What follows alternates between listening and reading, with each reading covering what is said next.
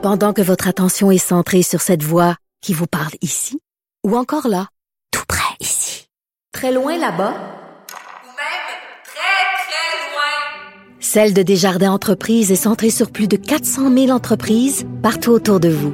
Depuis plus de 120 ans, nos équipes dédiées accompagnent les entrepreneurs d'ici à chaque étape pour qu'ils puissent rester centrés sur ce qui compte, la croissance de leur entreprise.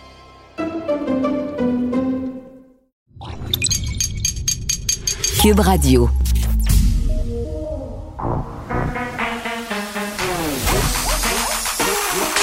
Elle a une opinion sur tous les sujets. Pour elle, toutes les questions peuvent être posées. Geneviève Peterson. Cube, Cube, Cube, Cube Radio. Salut tout le monde, j'espère que vous allez bien. Bienvenue à l'émission. Merci d'être là. Je vous dis ces beaux mots de bienvenue tout en me lavant les mains avec une lingette euh, nettoyante, histoire d'effacer la présence virale de Benoît Dutrisac, parce qu'on touche à beaucoup de choses. Et moi, ce matin, la première, j'ai touché à beaucoup de choses, parce que gros sujet aujourd'hui, évidemment, la rentrée scolaire. J'ai fait la mienne, euh, pas la mienne personnellement, celle de mes enfants. Je les ai accompagnés dans trois écoles différentes, donc je vous rejaserai de comment ça s'est passé. Euh, on va revenir à l'émission sur le point de presse du ministre de la Famille, Mathieu Lacombe, qui a eu lieu à 11 h ce matin concernant la deuxième vague, hypothétique, mais quand même plus que probable, et une éventuelle fermeture des services de garde. On l'aura à 14h30, le ministre Lacombe, pour faire le point là-dessus. Jour de rentrée, donc. Comment s'est passée la vôtre si c'était ce matin? Je sais que c'est pas nécessairement partout le même jour, mais dans la région de Montréal, c'était majoritairement aujourd'hui que ça se passait. Bon, trois enfants, 5 ans, 10 ans, 13 ans. Donc, je peux dire que j'ai un échantillonnage assez vaste des différentes situations. Là, évidemment, mon fils qui a 5 ans n'est pas obligé de porter le masque. Il est en maternelle. Ma fille de cinquième année, elle, oui. Et ma fille au secondaire, c'est une toute autre réalité. Donc, vraiment, ce matin, je me suis trimballée dans les trois écoles euh, parce que je les accompagne, mais aussi par curiosité. Je voulais voir comment ça se passait parce que je savais que j'allais vous en parler ici après-midi. Euh, J'y allais avec toute la bonne foi du monde. ça, je pense que c'est important de le souligner là, parce qu'on a beaucoup, et moi la première, euh, essayé de voir qu'est-ce qui fonctionnait pas. On a questionné aussi hein, le gouvernement sur les mesures mises en place parce que c'est notre rôle de le faire. Et comme parents, on a des inquiétudes et c'est très, très légitime d'en avoir. Mais je me suis dit, bon, je pense que ce qui ressort en ce moment de cette rentrée scolaire, c'est que tout le monde essaie de ramer du même bord. On veut tous et toutes que ça se passe bien. On ne veut pas avoir à se reconfiner. Euh, je vous parlais hier de la professeure de mon fils qui disait qu'en cas de reconfinement, l'enseignement à distance pour des petites maternelles, c'est très, très difficile. Hein? Ils n'ont pas une attention très, très soutenue, ne peuvent pas se concentrer très longtemps. Donc, pour les profs du primaire qui enseignent au premier cycle, c'est clair que ce n'est pas un scénario idéal. Pensez aux enfants de première année, c'est l'une des années, si ce n'est pas l'année la plus importante de tout le parcours académique, parce que c'est là, évidemment, qu'on apprend à lire ou à écrire, mais c'est là qu'on pogne la piqûre de l'école ou pas. Tu si ça se passe mal en première année, si on manque de suivi, si on est laissé de côté, si on a des, des différents enjeux et que là, on est pogné chez nous euh, en conférence, en enseignement à distance, euh, c'est sûr que les élèves, on va en échapper. Donc, personne ne souhaite ça. Et je crois vraiment, pour avoir jasé avec plusieurs profs, avoir parlé à des associations ici aussi, que tout le monde vraiment met tout en œuvre en ce moment pour que ça se passe bien. Je le sais, là, j'ai chialé beaucoup sur le fait que les directions d'école, les professeurs envoyaient des courriels, mais que voulez-vous, c'est le seul moyen qu'ils ont pour communiquer. Et étant donné que les choses se déroulent très vite, qu'on a des informations au jour le jour, ben ça les oblige à nous envoyer des communications. Et C'est drôle parce que ce matin, j'ai pu le constater un peu, euh, le fait que ces multiples communications semaient un peu euh, l'incompréhension. Euh, les parents sont mêlés. Hein? Les parents euh, savaient plus ce matin où avait lieu la rentrée de leurs enfants. Je parle des portes, parce qu'évidemment, la majorité des écoles ont organisé ça pour que les groupes n'entrent pas en même temps. C'était bien organisé, mais pour vrai, les parents, je parlais à des amis euh, qui ont des enfants à l'école de mes enfants, puis ils me disaient, écoutez, on, est perdu, on sait pas, on sait pas où se garrocher et tout ça, mais ça, c'est une chose. Mais ce qui m'a vraiment, vraiment jeté à terre, c'est les parents entassés près des portes des cours d'école, justement, parce que on savait plus trop quoi faire ni où aller. Tu sais, les enfants portent des masques et eux non. Pas de masque donc pour les parents, pas de distanciation. il y avait des tapons de 50, 60, 100 personnes agglutinées près des grillages des cours de récréation. Ça jasait ça, là. Hein? Qu'est-ce que tu as fait en fin de semaine? On va-tu faire un party de ruelle? On va-tu se voir après l'école? Ça serait le fun que nos kids jouent ensemble. Et ça se postillonnait d'en face. Ah ouais, pas de problème. Puis j'étais là. Pour vrai, là, tu sais, on a martelé aux enfants depuis des mois qu'il fallait maintenir une distanciation. Et là, on les a convaincus que porter le masque à l'école, c'était la chose à faire. Et nous, on se pointe là, les parents, pas de masque. Puis là, je dis nous, mais je m'inclus pas vraiment là-dedans parce que moi, je peux vous dire qu'un matin, je le portais, mon masque. On se pointe là, donc pas de masque, pas rien. Faites ce que je dis, pas ce que je fais. Et là, je me retourne puis je me dis, bon, là, Geneviève, peut-être que c'était seulement une école. Hein? Ça ne se passe pas nécessairement comme ça partout. Je dois dire qu'aux deux autres écoles de mes enfants, c'était pas ça le scénario, mais il y a plusieurs commentaires sur les réseaux sociaux ce matin sur cette situation-là des parents entassés près des portes des cours de récréation. Donc, sérieux, là, euh, je pense que c'est important de donner l'exemple. C'est important aussi de pas se relâcher. Je sais qu'on a eu un break cet été, là, mais l'hiver s'en vient. On va être obligé euh, d'être davantage à l'intérieur. Et vraiment, ce matin, j'étais un peu découragée. Ceci dit, outre ça, ce qui est quand même majeur quand même, ça s'est bien passé. Ça roulait rondement, c'était bien organisé. Euh, tout a bien été. À l'école secondaire, évidemment, c'était un peu différent parce que je pense que les élèves étaient très contents de se retrouver. Donc, j'ai vu aussi des situations d'enfants, euh, pardon, pas des enfants, des adolescents. Ma fille aimerait pas ça, que je la, traite d'enfant. Euh, les ados très inquiets pour la gestion de la cafétéria. On voit où sont leurs priorités. Ils veulent manger et ce sera très compliqué cette année. Je sais pas comment ça va se passer. Je vous disais hier que les écoles avaient commencé par suggérer d'aller dîner à la maison. Évidemment, c'est pas possible pour plusieurs enfants au secondaire qui devront se partager des cafétérias qui sont souvent hyper petites et très ventilées. Et juste petit retour sur les masques. Je ne sais pas, moi, si c'est une bonne idée que les petits ne portent pas de masque. En Espagne, les enfants devront le porter à partir de l'âge de 6 ans. Il y a aussi plusieurs autres pays qui sont en train de reconsidérer l'âge à laquelle le masque sera obligatoire dans les établissements scolaires. Puis ça, c'est à cause des cas qui sont en hausse. Est-ce qu'ici, on va revenir en arrière? Je pose la question. L'Espagne, qui, je le rappelle, est le pays qui a imposé l'un des confinements les plus stricts au monde. Donc, bon an, mal là, ce que j'ai envie de dire, c'est que ça s'est bien passé. Je serais bien curieuse de savoir comment vous l'avez vécu, cette rentrée scolaire historique. Tu euh, une des traditions, c'est de publier une photo de son enfant le premier jour de l'école. Et évidemment, cette année ne fait pas exception à la règle. Pas de masque trop trop non plus sur les euh, sur les photos scolaires de ce matin. Bon, je peux comprendre qu'on veut pas nécessairement euh, prendre son enfant en photo avec le masque, mais ça, aurait, ça aurait quand même été agréable de voir ça.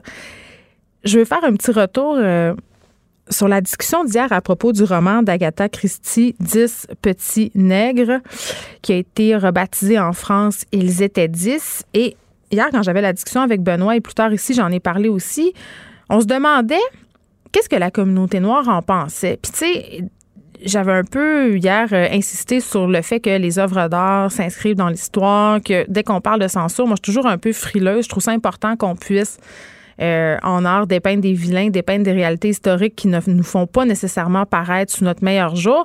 Mais il y a un point qu'on n'a pas abordé hier et je trouve ça excessivement important de le faire aujourd'hui parfois, on va vite et euh, il y a des données de la problématique qui nous échappent. Et ça, c'en est une et ce n'est pas la moindre. C'est important. C'est pour ça qu'on en reparle aujourd'hui. Il faut savoir qu'en France, c'est le dernier pays à avoir conservé ce titre-là aussi longtemps.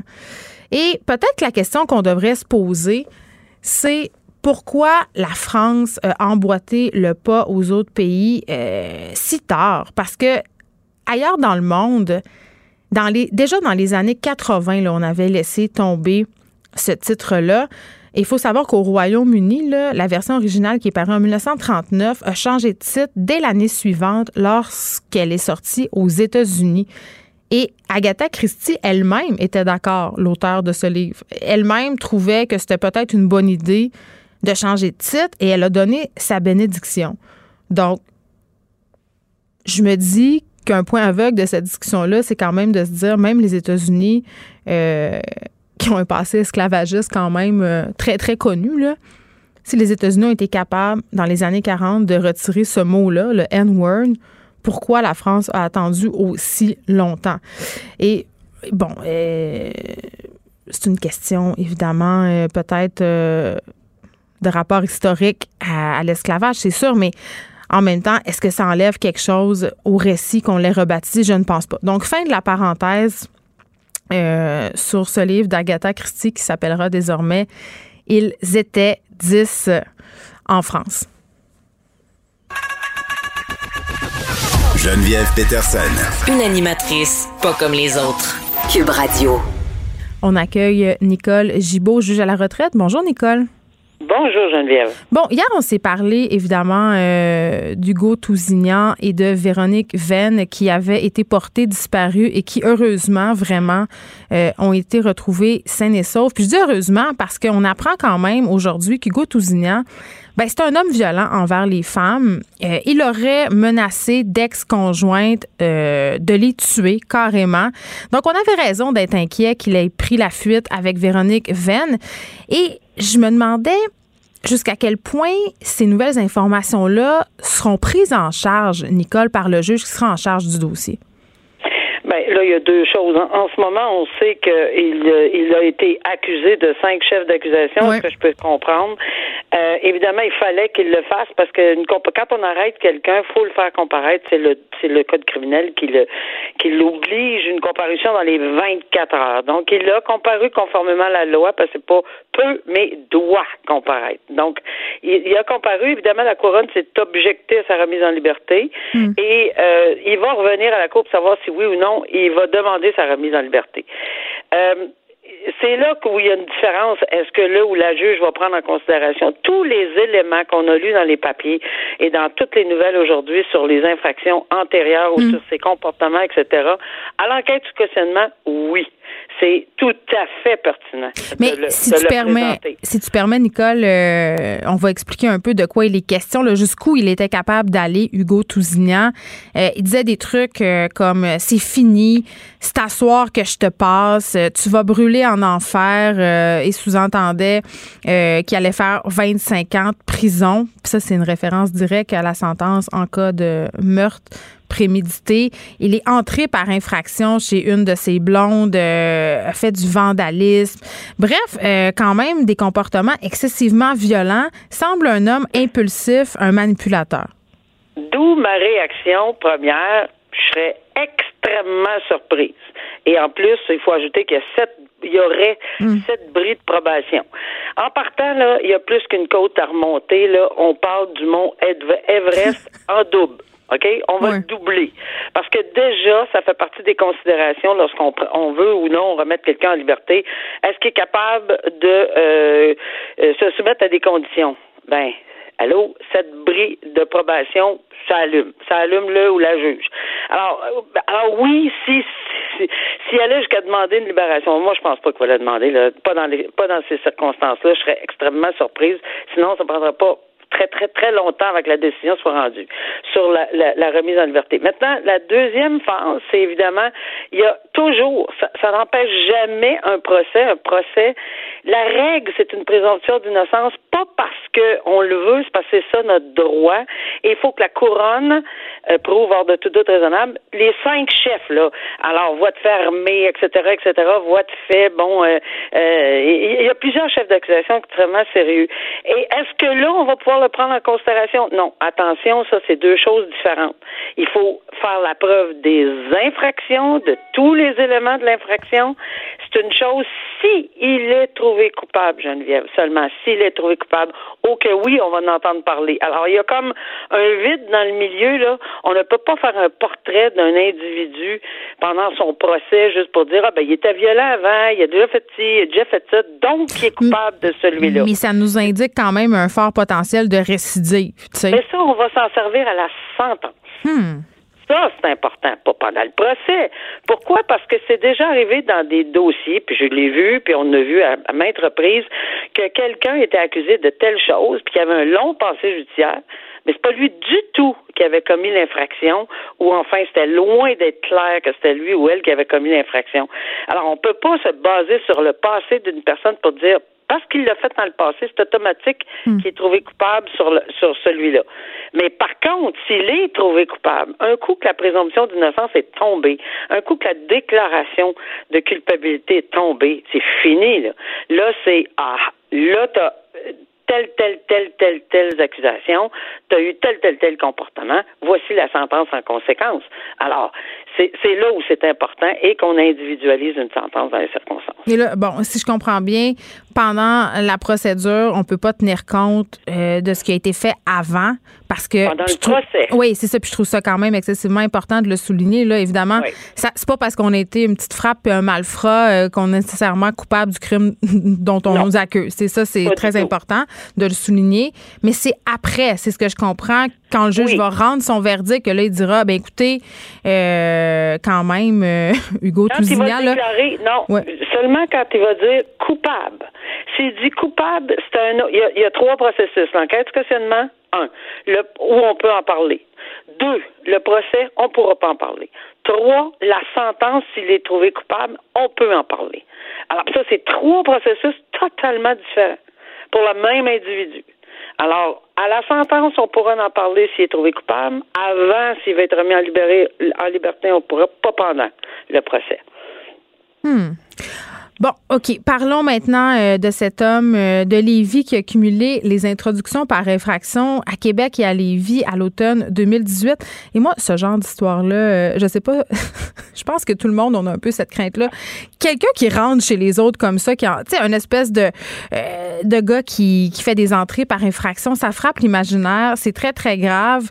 C'était peurant aussi. Et là, cet homme-là, il en a commis plusieurs, a été condamné à une peine d'incarcération de 54 mois. Là, tu sais, moi, je regarde ça aller, Nicole, puis depuis le début qu'on se parle, on se parle évidemment beaucoup de sentences, puis je le sais qu'hier, on, on a discuté des peines par rapport à la violence conjugale, puis aussi aux crimes sexuels. On parlait notamment de ce pimp qui a eu 40 mois de prison parce que c'était une suggestion commune de la Cour, on l'a bien précisé. Mais moi, là, tu sais, je vois ça. Là. Je vois un gars qui rentre chez les gens, qui prend du stock. Donc, c'est un voleur. Là. Ça n'a pas l'air d'être un truc. euh, il ne commet pas de gestes violents en tant que tel. C'est-à-dire, il fait pas des home invasion. Il séquestre pas ses victimes. C'est un voleur. Puis, il pogne plus de temps que le pimp qui a pogné 40 mois. Ben, C'est juste en moi? fait, première partie, première partie, tu, tu- tu as répondu, Geneviève. Dans le dossier de 40 mois, quand- pour les gens qui n'étaient pas là hier à l'écoute, euh, on a bien expliqué et tu, tu as fait référence avec raison à une recommandation commune. Et, et- et c'est ça qui était important parce que si c'était le cas, euh, bon, euh, les, les principes de la sentence ne sont pas applicables de la même façon. C'est la couronne qui représente l'État, la sécurité du public et tout le monde dans le cas du, de la personne hier. Et il n'y avait pas d'antécédent euh, judiciaire. Ça, c'est une chose. Alors, qu'il y ait eu 40 mois, euh, puis il n'y avait pas d'antécédent judiciaire sur une recommandation commune, moi, je, je, je veux dire, je, je comprends exactement là, où il s'en allait avec ça. Ça ne veut pas dire que c'est la meilleure des sentences. Ça veut juste dire que je comprends exactement pourquoi, pas d'antécédent. Ils se sont parlé, puis il y avait des lacunes à la preuve. Ouais. Attention, c'est toujours important. Lorsqu'il y a une lacune, la cour, tu sais- tu sais, nous autres comme juges, là, les juges, on ne sait pas ce que ce qui détient dans le coffre-fort de la couronne pour faire sa preuve. Et est-ce que ça peut, permettez-moi l'expression, foirer? Est-ce qu'une preuve peut foirer? C'est ça qui peut arriver. Et à ce moment-là, on perd les pédales, la couronne perd pas les pédales, mais perd complète- complètement le fil et il y a un acquittement. Alors ils sont mieux de faire un règlement selon ce qui selon ce qu'ils connaissent de leur dossier. Ici, dans ce dossier-ci, pour des raisons, parce qu'on n'a pas énormément de détails sur le papier, mais on sait que oui, il y avait, puis c'est sûr que c'est grave parce que je, je veux juste le dire, ce que j'ai dit toute ma vie sur le, assis sur le banc aux gens qui venaient, pas d'avocat, devant moi en disant Oh, il y a une introduction aux réfractions, euh, pas besoin d'avocat. Je disais OK, mais vous lire l'article du Code criminel, là. Est-ce que c'est grave? Punissable à vie, par une sentence à vie. Là, je disais, oups, il me semble qu'il y a un autre là-dessus, c'est le deux, le, le, cas de meurtre. Il me semble c'est pareil. Alors, est-ce que vous pensez que vous avez besoin d'un avocat? Alors, c'est tellement sérieux, une introduction par infraction dans une maison d'habitation, que c'est passible de, d'une sentence à vie. Alors, oui, c'est sérieux. Ici, il y en a eu 22 pour une raison qui est pas expliquée tellement, mais j'ai pas compris que c'était une représentation commune, mais ça l'est peut-être. Et si ça l'était, le 54 mois, ben, ça va être exactement pour les mêmes raisons que ce qui est arrivé hier. Mais par contre, ici, il y a énormément d'antécédents judiciaires. Il, y en a 22. Moi, je vous dirais que j'ai j'ai déjà fait un dossier où il y a eu 22 ans. J'ai donné 22 ans pour des introductions par infraction. Pas 22 mois, là. Ben, Alors, euh, pourquoi? Euh, je, suis curieuse quand même. Pourquoi on donne 22 ans? C'est parce qu'il y a de la violence? Parce qu'il y a de la récidive? Non, ben, il y avait également, il y avait, je pense que c'était sur une période d'environ 25 ans, à coup de probablement Là, je dis n'importe quoi à travers le, qui me passe à travers la tête, mais je me, ce que je me souviens, c'est que c'était sur une longue, longue, longue, longue période et beaucoup, beaucoup d'introductions par effraction pendant, mettons, 20 ans, 25 ans. Alors, c'était effectivement une recommandation commune. Pas eu de la misère du tout, du tout à entériner ça, là. Mais là, c'était irrécupérable et en plus, on l'a déclaré euh, délinquant dangereux, à ma connaissance. Fait que oui, il y a des points particuliers. Une introduction par effraction chez vous ou chez nous, c'est une introduction par effraction parce qu'on sait que le, le, notre maison, c'est notre royaume.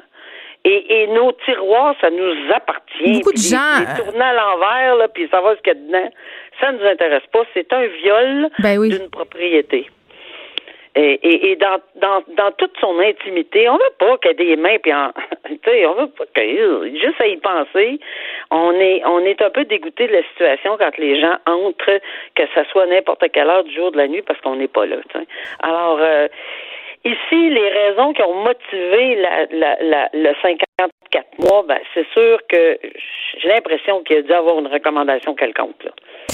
Un mot rapide, euh, Nicole, si tu permets, sur la Nouvelle-Zélande, Brenton Tarrant, qui est ce suprémaciste blanc, euh, une histoire épouvantable qui a abattu 51 musulmans euh, l'année dernière lors de l'attaque terroriste de deux mosquées à Christchurch, a été condamné quand même à la prison à vie sans possibilité de libération.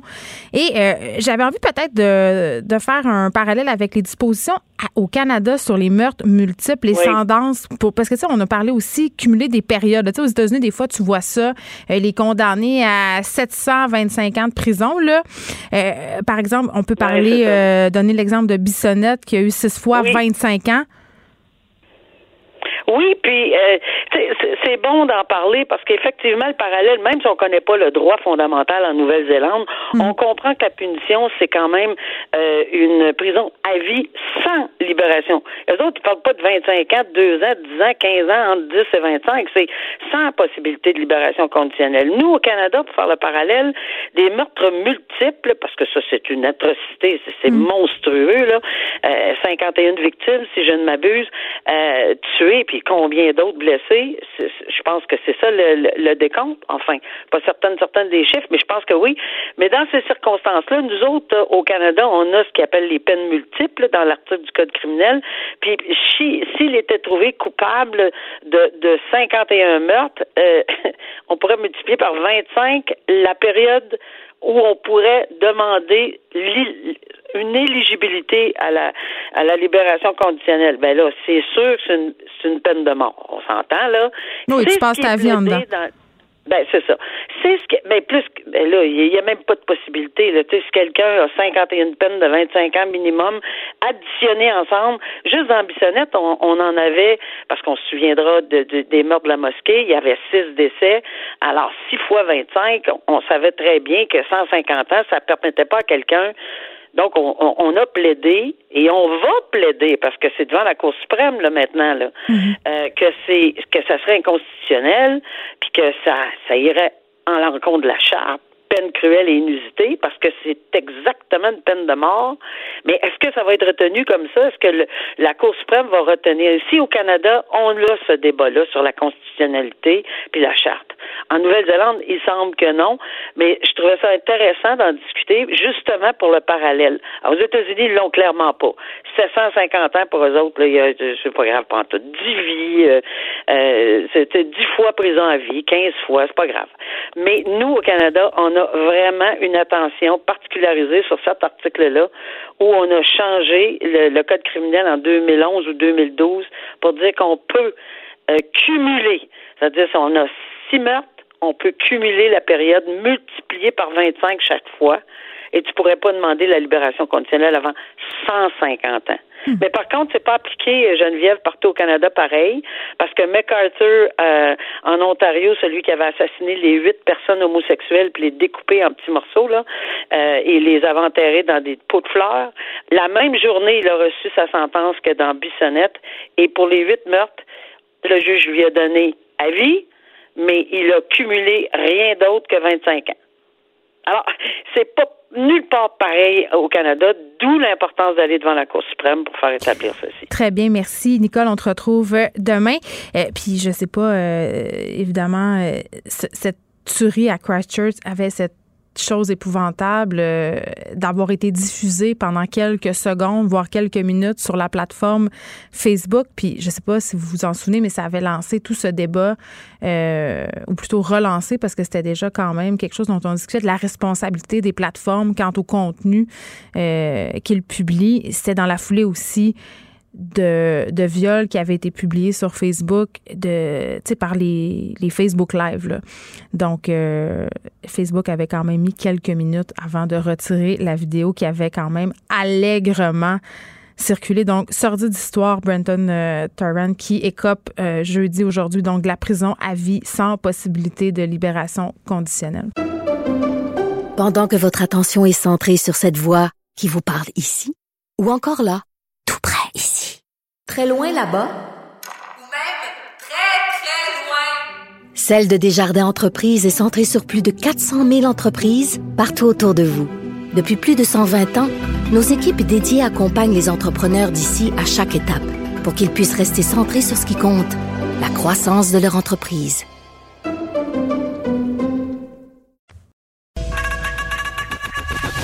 Geneviève Peterson. Une animatrice pas comme les autres. Cube Radio. Ça fait le début, euh, depuis le début de la semaine que j'ai envie de vous parler d'une tendance euh, vraiment perturbante que j'ai vue sur TikTok. Mais là, euh, je veux juste être super honnête avec vous. Là, c'est pas moi qui l'ai vu la tendance. Ce sont mes enfants qui ont vu ça passer et évidemment, ça s'est retrouvé dans plusieurs médias parce que moi, je pense que je suis trop vieille pour TikTok. J'ai essayé, je me suis inscrite. plus pour espionner ce que mes filles y faisaient et j'ai bien vite été découragée puis je, m'écoute parler puis je me dis je sonne comme une vieille matante, mais c'est quand même ça. J'ai l'impression que c'est juste du monde qui se trimousse lassivement. Je sais que c'est beaucoup plus que ça. Je sais a toutes sortes de chaînes, puis y du contenu, puis qu'il y a de plus en plus euh, de monde là-dessus. Il y a des TikTokeuses québécoises qui ont des milliers d'abonnés. Mais je sais pas, on dirait que c'est là que j'ai tracé la ligne, moi. TikTok puis Snapchat, non. c'est ça. Euh, donc, cette tendance des, des utilisateurs qui se présentent, tenez-vous bien, comme des victimes de l'Holocauste au paradis. Oui. Ces utilisateurs-là, ces TikTokers et ces TikTokeuses, puis certains d'entre eux, quand même, réussissent à ramasser avec ça des milliers de vues avec leurs publications. Comment ça fonctionne? Euh, ils portent, se maquillent pour donner l'impression d'être morts est-ce que c'est d'être mort ou d'être sale? On ne sait pas. C'est pas clair. Ils ont l'air, ils ont l'air maganés. OK? Ils ont l'air maganés. Euh, ils se dessinent des ombres dans le visage. Est-ce que c'est pour simuler aussi la maigreur euh, des Juifs dans les camps de concentration? Peut-être. C'est pas trop clair. Mais vraiment, euh, tente de simuler la souffrance dans les camps de concentration, porte parfois des étoiles jaunes de David et utilise euh, les hashtags Heaven et Holocaust euh, dans leurs publications. Puis il y a toujours une petite musique de fond assez larmoyante, euh, font des capsules de texte qui racontent qui ils sont. Mais évidemment, ce sont ils se créent des personnages fictifs, donc des, ces, ces victimes de l'Holocauste, et expliquent comment ils sont morts aux mains des nazis. C'est pas une joke, là c'est une tendance. Et ces gens-là se défendent de ça en disant qu'ils veulent sensibiliser les gens à ces histoires-là, à ces histoires ou à l'histoire, parce que, évidemment, ils incarnent des personnages complètement fictifs. C'est insensible à un tel degré que moi, quand, quand j'ai commencé à voir ça circuler, j'osais pas y croire. Je ne peux pas penser qu'une personne puisse mettre sur pied un vidéo comme ça et penser que c'est une bonne idée, penser que ça va bien passer, alors qu'on sait à quel point la Shoah, c'est un sujet sensible pour les communautés juives. Euh, puis les communautés juives qui servent, euh, en fait, qui travaillent excessivement fort à maintenir l'héritage.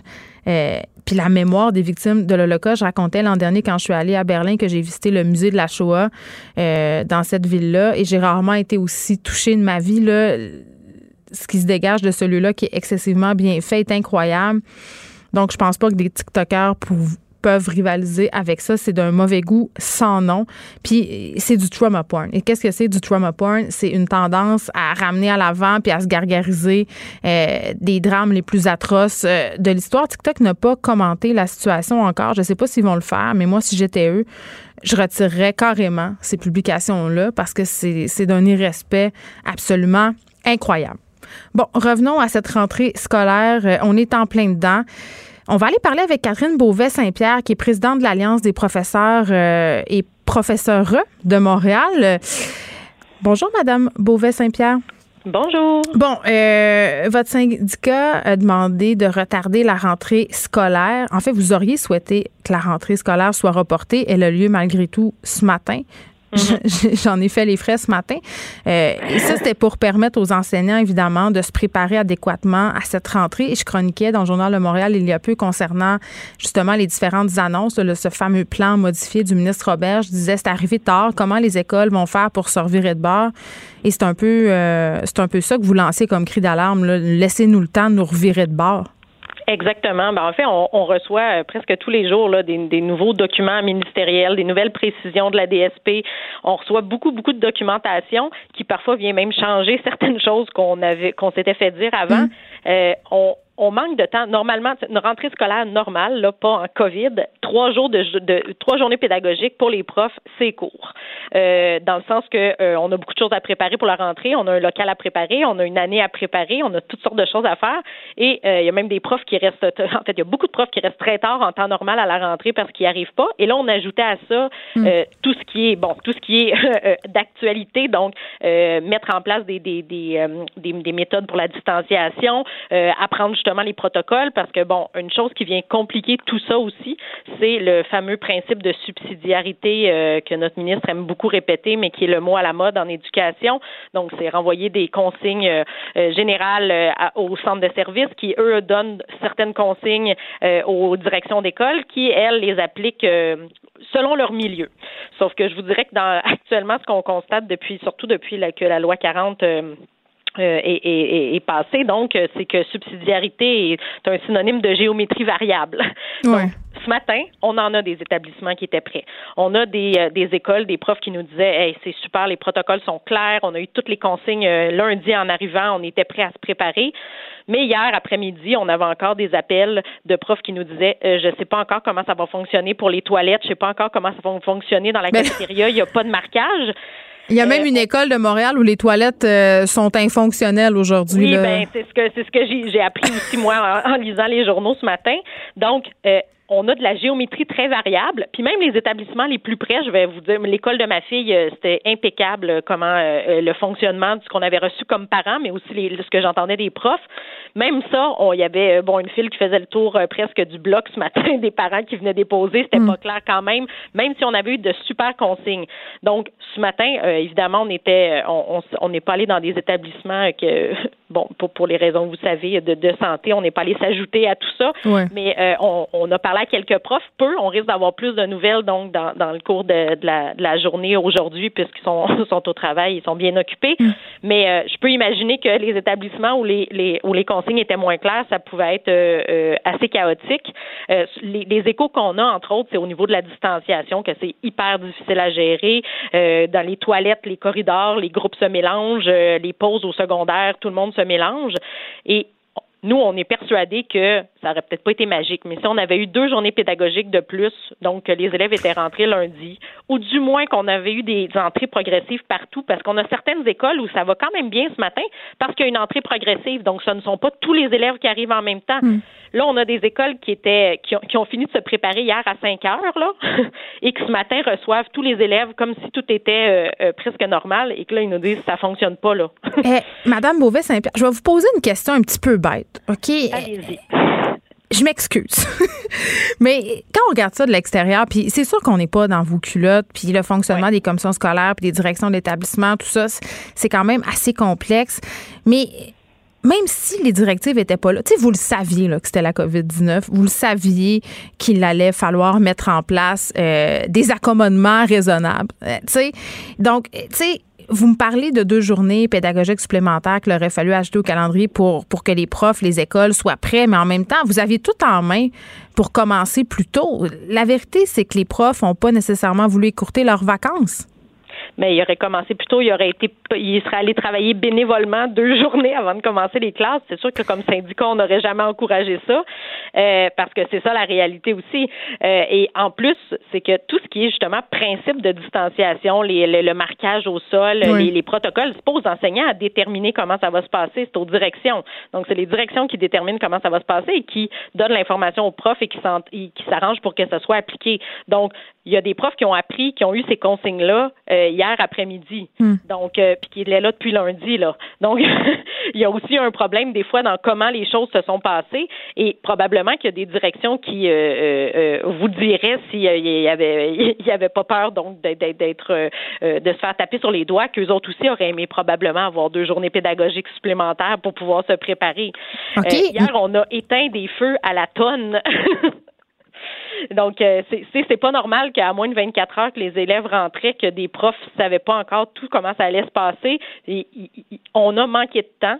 Mais évidemment, ben, on a eu un mot d'ordre du ministre très, très clair là, à sa conférence de presse. Non, on n'ajoutera pas de journée pédagogique. Il l'a dit mm. lui-même parce qu'il devait se douter que ce serait une demande.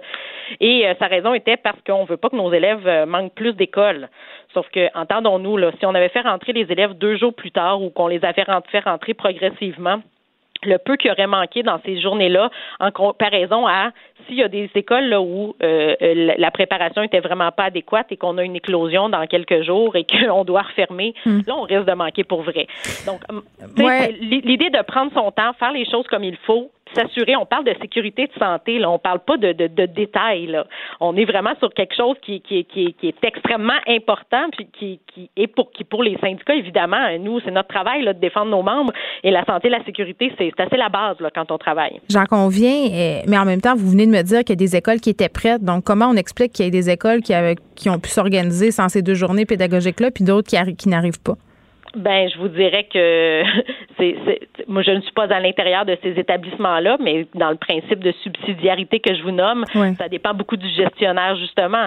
Donc, il y a certaines directions d'école qui ont fait un travail extraordinaire là-dedans, mais il y en a d'autres qui, pour X raisons, je me prononcerai pas parce que c'est même pas des gens que je connais personnellement, mais euh, qui pour qui ça a été beaucoup plus difficile et euh, qui auraient probablement eu besoin de plus de temps ou de plus d'aide, ou en tout cas qui auraient besoin d'autres choses pour être capable de euh, de mettre en place les choses pour que tout soit prêt et que mm. et les élèves et les profs rentrent dans une, euh, un milieu qui est sécuritaire et qui est organisé. Là. Mais en même temps, euh, ces écoles qui arrivent, là, puis où ça se passe bien, je me dis qu'à un moment donné, Mme Beauvais-Saint-Pierre, il y en a des profs qui en ont fait du bénévolat, il y en a des profs qui en ont pris du temps personnel pour s'organiser en se disant, écoutez, c'est bien mieux que je me gère tout de suite que dans trois jours. Il y en a des directions d'école qui sont rentrées quand même. Des profs, moi, qui m'ont écrit pour dire, écoutez, moi, je propose des solutions, je vais être proactif, euh, voici ce que je mettrai en place et je me fais ralentir par les directions, mais aussi par mon syndicat. Ben, j'aimerais bien savoir euh, de, quoi vous parlez parce que nous, on a poussé dans le sens de euh, tout ce qui était santé, sécurité, là, tout ce qui était des demandes donc d'enseignants qui se sentaient pas en sécurité, qui voulaient des mesures supplémentaires. Euh, moi, je suis, à, ma connaissance, on s'est pas opposé à rien qui va dans cette dans, dans, ce, ce champ-là là, qui est en lien avec la santé, la sécurité. puis, si on regarde le plan du ministre, là, les deux éléments les plus qui reviennent le plus souvent là, au niveau de la sécurité, de la santé des élèves et des profs, c'est les bulles, donc les bulles Ouais. classe, et le 2 mètres. Puis ce matin, tous les messages qu'on a de profs, c'est il là là, les bulles, tout éclate. euh, Ben, elle a commencé par les parents, là, Madame Beauvais-Saint-Pierre. Je racontais en début d'émission que les parents étaient agglutinés euh, aux entrées des écoles, puis il faut gérer aussi les enfants qui sont très, très contents de se revoir. Exact. C'est sûr que... euh, Mais sauf qu'on le savait que ça ferait ça en même temps. Ouais. Mais on a un ministre de l'Éducation qui est un ancien prof. Là. Comment il pouvait penser que des bulles, ce serait magique, que tout le monde resterait en petit groupe? Le 2 mètres, je parle à des profs qui me disent ma classe, il n'y a aucune façon de l'organiser pour que tous mes élèves rentrent et que je sois à 2 mètres 2 quand j'enseigne. Mais ça, là, c'est l'élément qui revient le plus souvent, c'est garder votre 2 mètres de distanciation. Garder votre 2 mètres de distanciation, c'est physiquement impossible. Donc, ce genre de choses-là, ce genre de problèmes-là, là, on les a soulevés pendant les journées pédagogiques de tout ce qu'on a entendu, mais le temps pour régler ces problèmes-là était insuffisant. Donc, ça aurait peut-être pas été magique, mais ça nous aurait laissé le temps d'essayer de trouver des solutions à ces situations-là qui arrivaient dans certains établissements. Je comprends pas cette hâte-là là, de, dire euh, quelques journées de plus, quelques journées de moins. Là, c'est vraiment euh, une, question de rentrer de façon sécuritaire puis de rentrer pour de bon aussi et qu'on reste euh, à l'école parce que les choses vont bien se passer.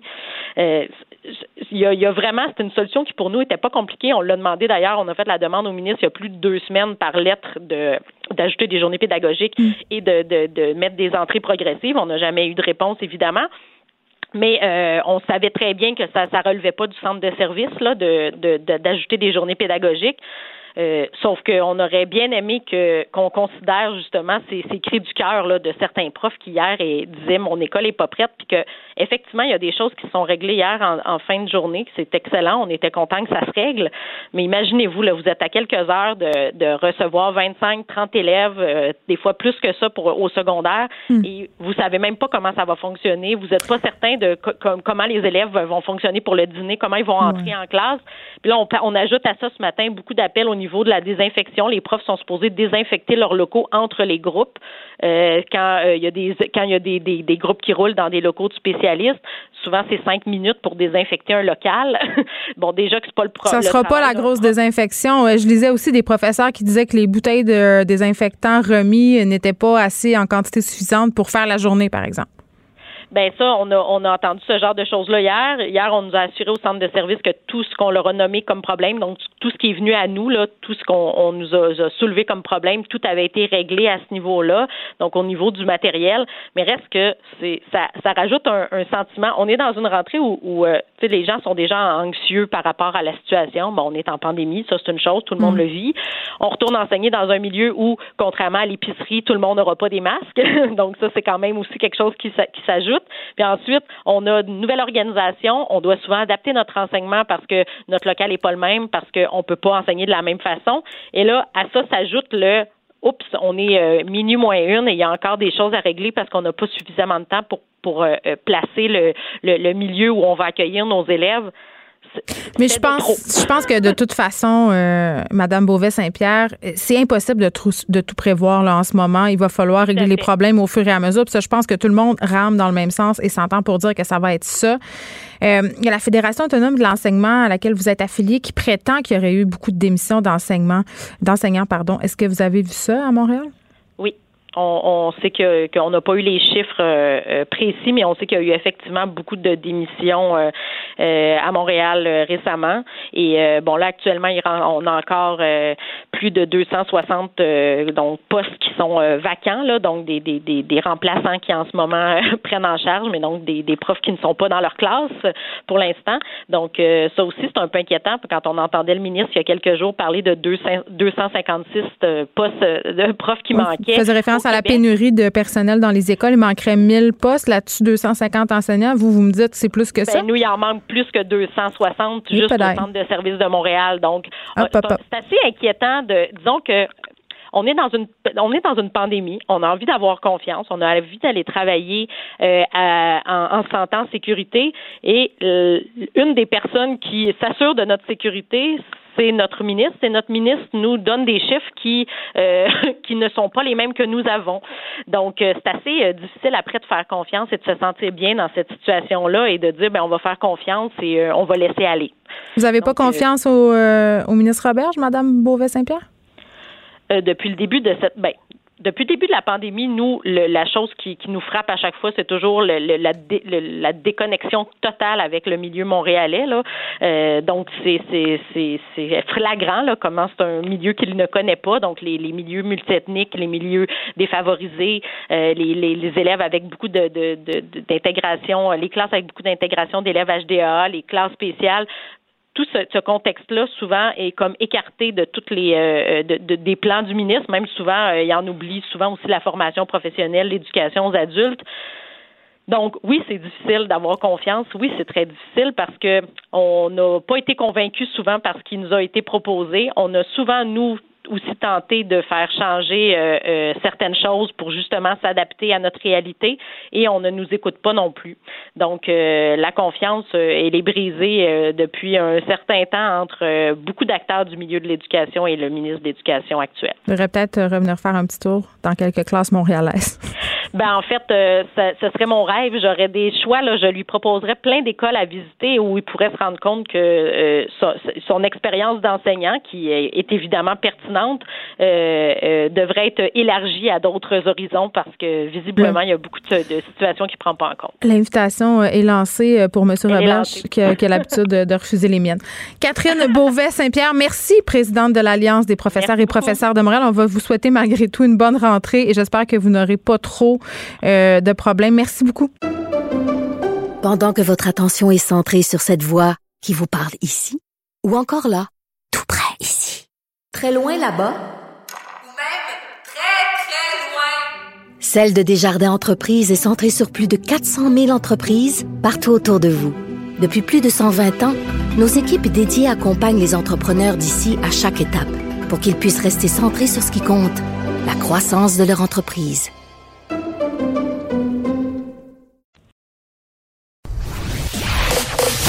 Vous écoutez Geneviève Peterson. Cube Radio. Les élèves de différentes bulles classes ne pourront pas participer aux mêmes activités parascolaires. C'est ce que souligne le ministre de l'Éducation, Jean-François Roberge, aujourd'hui. Comment cette décision affectera le sport étudiant? Et vraiment, je ne sais pas pour vous, mais moi, une des raisons pour lesquelles ma fille avait envie de retourner à l'école, c'était à cause de son équipe de volleyball. C'est très important pour elle. Ça lui crée un sentiment d'appartenance. Et en plus, comme parent, on est toujours content de savoir que notre enfant s'intéresse au sport plutôt qu'aux drogues. Hein? Surtout quand on a mon passé. J'en parle tout de suite avec Gustave Roel, président directeur général Réseau du sport étudiant du Québec. Monsieur Roel, bonjour. Bonjour. Bon, là, euh, cette annonce du ministre, évidemment, ça ne concerne pas juste le sport-études, c'est pour toutes les activités parascolaires sportives. Exactement. Donc, ça touche vraiment l'ensemble de la population primaire et secondaire. Euh, donc, d'avoir cette gestion de, de bulles et qui fait que les jeunes doivent rester avec la même groupe classe toute la journée, fait en sorte que effectivement le parascolaire, le sport étudiant, le sport études euh, va être euh, compromis si c'est maintenu de cette façon-là. Et c'est la raison pour laquelle on, intervient depuis euh, maintenant vendredi dans ce dossier-là. On considère, et je suis content de vous entendre sur le besoin de, votre fille, mais ça représente au sport étudiant plus de 220 000 étudiants qui avaient hâte de pouvoir recommencer l'école pour justement avoir un lien d'arrimage avec l'école par, par le sport. Donc, l'intervention qu'on fait présentement, c'est de, de, dire euh, le, plus haut et fort et, communiquer l'information à l'effet qu'on constate que les étudiants athlètes, pour, pour être considérés comme un vecteur pour contrer la, pandémie, s'ils font du sport en milieu scolaire, de façon éthique et sécuritaire. Parce qu'il faut comprendre que présentement, effectivement, cette bulle-là pour laquelle on est en accord sur le principe, encore une fois, et c'est plus dans l'application qu'on demande une ouverture, elle, va se, jouer entre 8 heures le matin et 4 heures l'après-midi.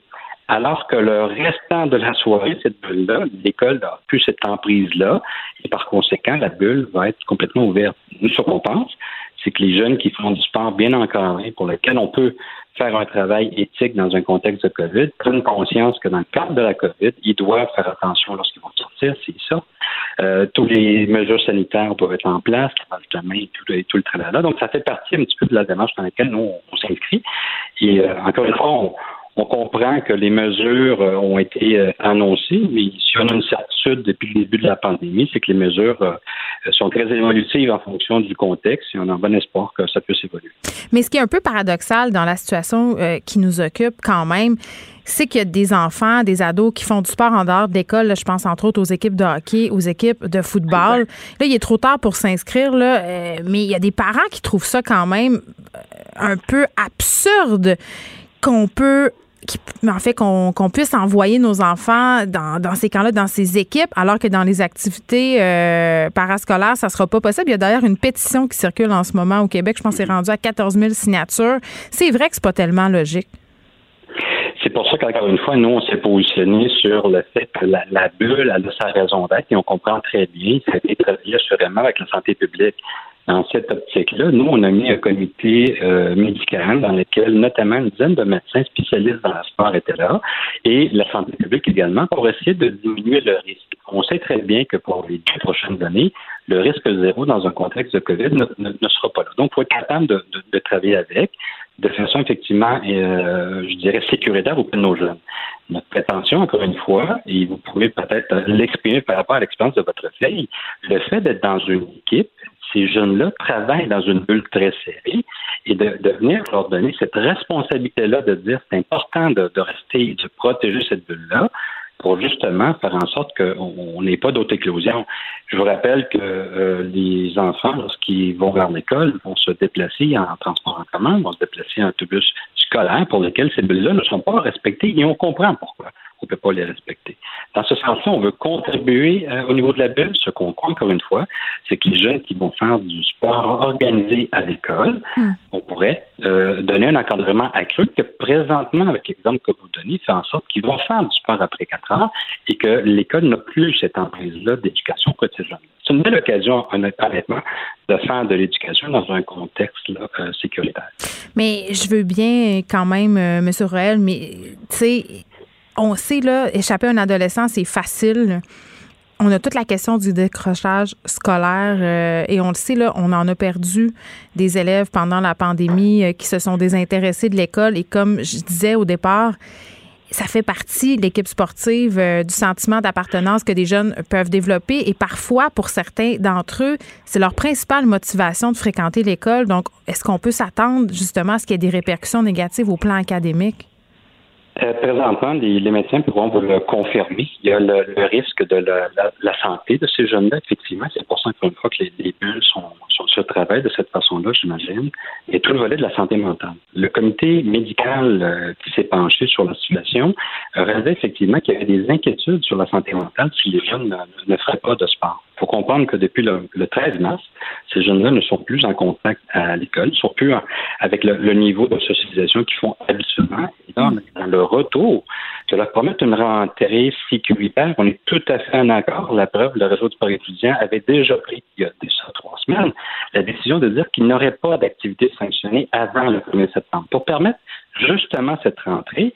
Les écoles, ça fait environ deux semaines qu'ils travaillent sur leur plan d'urgence. Et, encore une fois, on comprend et on veut contribuer à cet élément-là. Maintenant, c'est dans le temps, combien de temps que ça peut prendre avant qu'ils puissent reprendre une certaine vie normale dans une école, tout en étant sécuritaire. Encore une fois, on croit que le réseau est capable de faire ça. Là, on parle euh, jusqu'au 1er octobre au départ, euh, ce moment où il n'y aura pas de sport étudiant. J'imagine qu'on va regarder euh, comment les choses se déroulent. S'il y a peu de cas, on devrait ramener le sport. Écoutez, je pense que la, décision est entre les mains du ministre, que la, responsabilité de la sécurité des jeunes au Québec, ils, on respecte très bien ça. Et encore une fois, on veut y contribuer. On pense qu'effectivement, un délai court de rentrée pourrait être quelque chose de correct. Un mot, euh, c'est, on pense qu'il y a des jeunes, effectivement, qui peuvent avoir des impacts à travers cette, période-là. Donc, on souhaitait quelque chose de beaucoup plus rapide. Gustave merci, président directeur général du réseau du sport étudiant du Québec. Pendant que votre attention est centrée sur vos urgences du matin, vos réunions d'affaires du midi, votre retour à la maison ou votre emploi du soir, celle de Desjardins Entreprises est centrée sur plus de 400 000 entreprises à toute heure du jour. Grâce à notre connaissance des secteurs d'activité et à notre accompagnement spécialisé, nous aidons les entrepreneurs à relever chaque défi pour qu'ils puissent rester centrés sur ce qui compte, le développement de leur entreprise.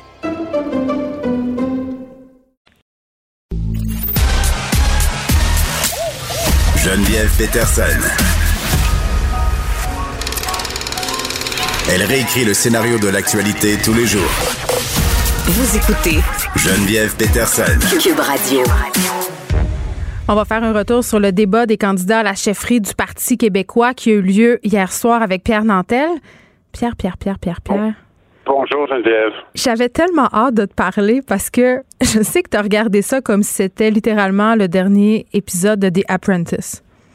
Ah, plus que ça. Non, mais écoute, c'est important. Le, le Parti québécois, c'est pas un parti comme les autres. Tu sais, dans la mesure où Non? ce que les Québécois, ben non, parce que ce que les Québécois euh, aiment beaucoup, quand on dit, quand on demande aux Canadiens, qu'est-ce que vous, de quoi êtes-vous le plus fier comme Canadien, les gens répondent souvent l'assurance maladie. Ben, ils ont, bien raison. Ça a été inventé par euh, des gens en Saskatchewan. Euh, C'est d'ailleurs euh, Tommy Douglas euh, du NPD qui avait amené l'idée, qui s'est beaucoup battu pour ça. Alors, aujourd'hui, c'est un système de, une source de fierté pour les Canadiens. Ben, au Québec, qu'est-ce que, de quoi on est particulièrement fier en général? Ben, je sais pas, moi, c'est le CPE, par exemple. On est bien fiers de ça, mais on a bien raison, puis Dieu sait que c'est dur d'avoir une place, mais il en demeure pas moins que cette vision un peu plus social-démocrate, plus républicaine qui nous distingue du, du reste du Canada, ben, il y a beaucoup de, de, de pouvoirs qui ont été donnés à ce gouvernement avec une vision un peu à la française, là, qui ont été donnés par le Parti québécois. On se rappellera tous de l'élection de 1976 avec l'incroyable armée de gens intéressants, nouveaux qui arrivaient de tous les milieux pour soutenir M. Levac dans son approche. Alors, le, Parti québécois a certainement légué une série de politiques publiques qui ont fait la différence et qui marquent la différence entre le Québec et le reste du Canada. Et de voir que ce parti-là, aujourd'hui, et dans une situation aussi difficile, ben c'est sûr que moi, j'ai toujours été péquiste. Ça a toujours été mon parti. Puis de voir la défaite à l'époque avec euh, Mme Marois, puis ça avec Jean-François Lisée, ça, ça a cassé, ça a brisé le cœur de, de beaucoup de gens. Il y a du plomb dans l'aile, le Parti québécois, et c'est pas d'hier quand même. ça. Oui, je suis d'accord avec toi. Ceci dit, donc, on, on- on pourrait espérer que, oui, euh, les Québécois euh, aient, aient ce souci euh, de voir un parti qui a été si important, euh, ben, rep- reprendre un peu de, de, de- tu parlais de plomb dans l'aile, ben, reprendre son envol, comprends-tu? J'en j'en parlais ce matin avec Caroline Saint-Hilaire, à quel point elle était déçue, Caroline évoquait, puis elle a raison ici, le- de, d'avoir focusé, parce que je veux pas mettre la charrue devant les bœufs, te dire tout d'abord que pour tout le monde qui aurait écouté le débat hier, beaucoup se sont grattés la tête en disant Mais voyons, sur quelle planète vivent-ils? Ils arrivent avec, ils ont espacé à peu près euh, une heure, au moins une heure sur les deux heures, c'est pas une heure et demie sur les deux heures, sur la question d'un Québec souverain. Mais alors qu'on traverse une crise sans précédent, qu'on traverse une tempête économique, mo- moi, je, je les ai trouvés un peu déconnectés. Je dois le dire, là. Ben, Ben, c'est ce que beaucoup de gens leur reprochent. Puis euh, d'ailleurs, euh, Benoît Dutrisac tout à l'heure en a parlé avec Guy Nantel. Puis Guy Nantel a dit, ce qui est vrai d'ailleurs, c'est qu'une course à la chefferie, un débat dans un contexte de course à la chefferie, ben ton auditoire, bien sûr qu'il y a des gens qui l'écoutent par curiosité, comme moi. Il y a des journalistes qui l'écoutent pour en parler au niveau politique, mais essentiellement, l'auditoire, ce sont les membres du parti. Alors, c'est c'est- c'est ce que M. Nantel a répondu avec un. C'était un peu compliqué l'entrevue avec Benoît. J'invite tout le monde à aller écouter ça. C'était assez. Il y avait des moments euh, hauts en couleur. Exactement. Mais il en demeure pas moins que euh, la réponse de M. Nantel là-dessus était, était légitime. C'est-à-dire que la course, euh, dans, une, dans une course au leadership, le débat s'adresse beaucoup aux membres. Puis ça, ben, c'est problématique parce que quand tu, tu comme, quand tu as un plan en trois étapes, ben, ça se peut que ce soit une bonne idée de ne pas dire aux gens qui sont à la deuxième étape euh, ce que tu as dit aux gens la première étape. Ce que je veux dire par là, c'est que si, par exemple, on dit, voilà, on va euh, changer notre logo parce que notre logo il va être beaucoup plus beau, ben, tu veux pas que le client à l'autre bout dise, ah, fait qu'ils ont juste changé le logo, mais c'est le même char. Tu sais, je veux dire, comme, tu, tu veux pas avoir une conversation intime en public. Mais qu'est-ce que tu veux? Les courses au leadership, les conventions des partis où souvent il y a des résolutions qu'on voudrait pas voir sortir au public, mais elles sortent parce qu'elles sont couvertes par les médias, pour, heureusement? Mais ceci dit, c'est un pari à chaque fois. Alors hier, le pari qui a été pris par le Parti québécois, c'est de mettre de l'avant la question de la souveraineté pour satisfaire sa cliente, ses, ses- ses membres et potentiellement même... Je l'aime ton lapsus de clientèle. T'as- t'as voulu dire Ben, clientèle. Ben, c'est-à-dire que, tu sais, il y, a- il y a une notion, c'est un peu, un peu, c'est un peu savonneux, là, comme pente, cette histoire, mais c'est sûr que quand on choisit un parti dans une élection, il y a une dimension, ben, voici le, tu sais, j'ai choisi entre un Pepsi et un Coke. J'ai choisi entre la CAQ et le PQ, ou entre le PQ puis Québec solidaire. Puis si je suis plus à gauche encore, ben, j'attends que Québec solidaire ait une franchise encore plus à gauche. Puis, mais entre-temps, je vais choisir la- le, le- le Québec solidaire. Alors, y a, mais t'as raison que, ici, on parlait aux gens qu'on voudrait rembarquer. Puis c'est là où, où moi, personnellement, j'étais déçu parce que moi, j'aimerais ça que le Parti québécois aille bien. J'aimerais ça, me ferait plaisir. C'est le parti dont je suis issu. Puis à ça répondra tout de suite François Legault, mes pauvres M. Nantel, Pierre Nantel, pas Guy Nantel. Moi aussi, je suis issu du Parti québécois. Puis je- j'ai changé, j'ai laissé cette vieille peau hein, comme un serpent qui change de peau, là. Mais je l'ai laissé, puis on est rendu ailleurs. On est rendu. Et c'est honnêtement un peu ce qui m'est apparu comme conviction hier en écoutant le débat, c'est de dire mais mon Dieu, on dirait que le fonds de commerce, ce qui a défini le Parti québécois, c'est quelque chose qui est clair, c'est que le Parti québécois était à l'écoute. hein. Hier, on se parlait euh, du film qui traitait du- de, de- de l'histoire du FLQ. Les roses. Le oui, les roses. Alors, le Parti québécois a, a- a- a comme canalisé cet espoir de changement que vivaient les Québécois, puis il l'a mis en programme politique, puis ça a généré ce, ce- beau, moment de 76 et où, où- les gens, dans l'ensemble, les Québécois avaient le sentiment d'enfin être au pouvoir, d'avoir un parti qui les représentait. Ben, aujourd'hui, le défi du Parti québécois, clairement, c'est de se, de se retrouver dans cette position-là et dans le choix qu'ils ont fait hier. Ouais, ben là, tu l'as dit, là, euh, tu parles de 1976. Là, on est en 2020, Pierre. Et j'ai Ouais, l'impression. euh, Oui. 55. J'ai- Est-ce que tu as l'impression, à la lueur de ce qu'on a entendu hier, que le Parti québécois va pouvoir ramener les jeunes? Parce que c'est ça l'enjeu majeur, c'est de réintéresser les jeunes à ce parti-là qui l'ont déserté en mars pour en masse, pardon, euh, pour plein de raisons, notamment la fameuse charte des valeurs. Là, j'ai l'impression qu'ils sont qu'ils sont un peu décalés par rapport à à ce qui se passe socialement, à la mixité, à toutes ces questions-là. je suis tellement d'accord avec toi. Euh, toute la soirée, j'avais l'impression que les jeunes disaient Qu'est-ce que cette affaire-là? C'est-tu comme la Ligue du Vieux Poil? Les grands-papas écoutent le mini-pot. Ah non, c'est les gens du Parti québécois. Il y, a, il y a des gens avec qui je travaillais qui étaient beaucoup plus jeunes que moi, qui me disaient que dans leur milieu, se traiter de péquiste, c'était une insulte. Ben oui, c'est vrai. Tu l'as vécu, toi, tu as connu des gens Ben, qui c'est pas un compliment. Ben oui. Ben, c'est ça. C'est, c'est, c'est- c'est- on est à côté de. de, de- de- ben, je- je- c'est tellement glissant, mais ceci dit, effectivement, toute la soirée, moi, je regardais Gabriel Lemieux, qui était, qui est l'ex-présidente du Parti québécois, puis M. Oyono, qui était là. Il, il m'apparaissait, ces deux-là m'apparaissaient plus au courant de la modernité de la question. Madame Lemieux, euh, à chaque fois que la caméra était sur elle, je me disais, pourquoi c'est pas présenté, elle? Ouais. Parce que Paul Saint-Pierre Plamondon est quand même un, un bon messager de sa génération. Je pense qu'il faut se rappeler que Ouais. Paul Saint-Pierre Plamondon avait, oui, je sais, il a frayé avec Mélanie Joly. On a tous droit à faire des erreurs, bien sûr, je sais. Non, mais dans la mesure où il a, il a, il a fait ça, mais il a aussi fait les orphelins politiques. Et, et les orphelins politiques, c'est un mouvement qui exprimait à quel point, justement, cette génération dont on parle, dont toi tu fais partie, se sentait comme, ben, excusez-moi, mais il n'y a pas d'option pour nous autres. On est progressistes, on n'est pas souveraineux à tout prix. euh, C'était quatre monsieur Euh, hier, là. Tu sais, on va se le dire, là. Hein? C'était quatre monsieur qui se Ah, parlaient entre eux autres. euh, tu sais, il n'y avait pas beaucoup de divergences, euh, à part Guy Nantel qui voulait se prouver qu'il était plus populaire que Sylvain Grodreau. Ça, c'est. Mais Oui, c'était décidé entre hommes sur un moyen temps, là, tu sais.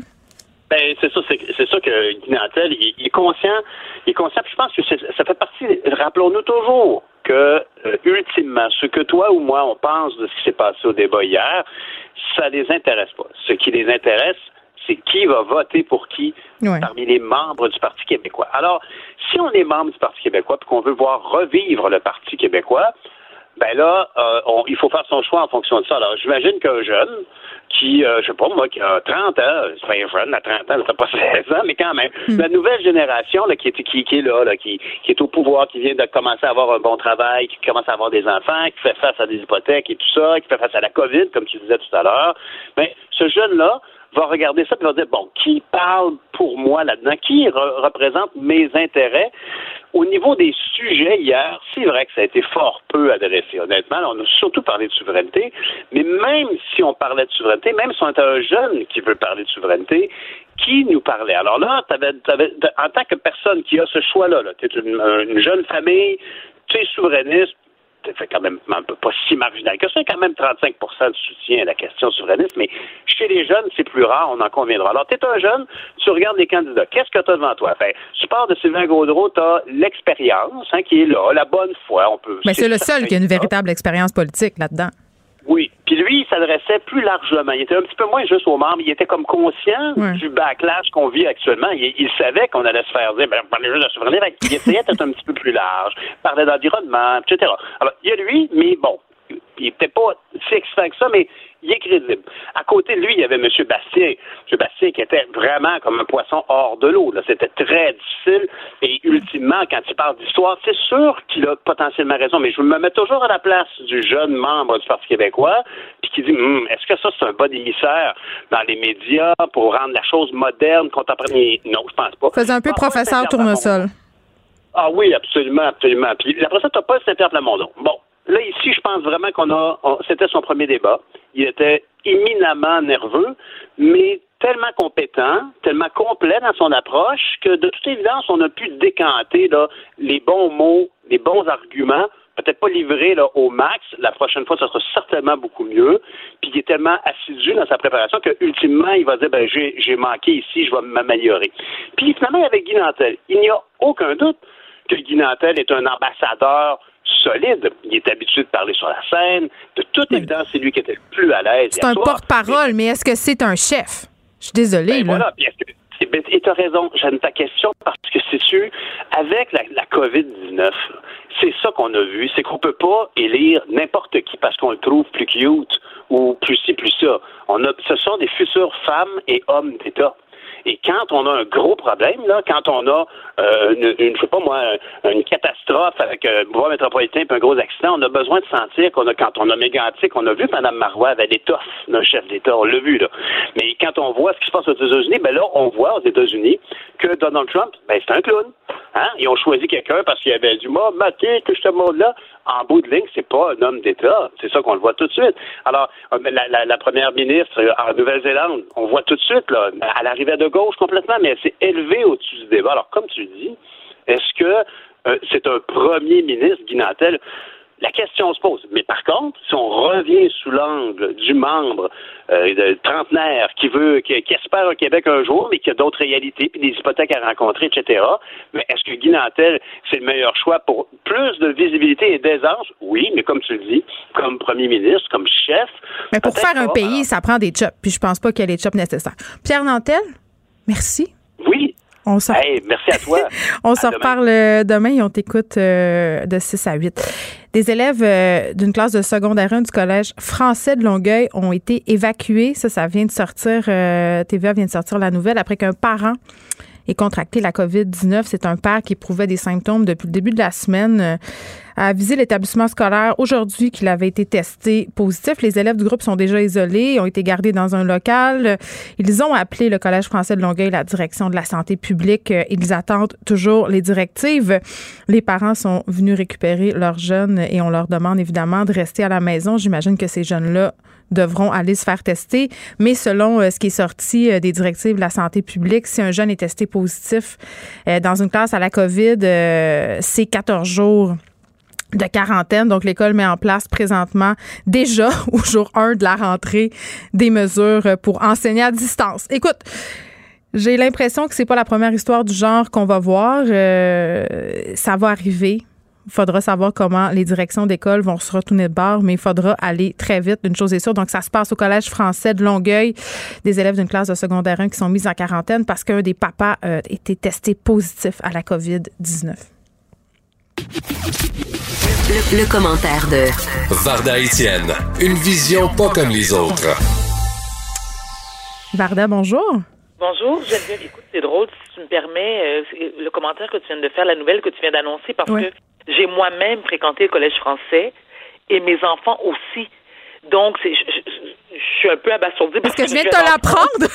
non? Ben oui, tu viens de me la. Ben oui, ben absolument, tu viens de me l'apprendre, mais ils ont fait tout leur primaire et le secondaire, donc jusqu'à deux ans.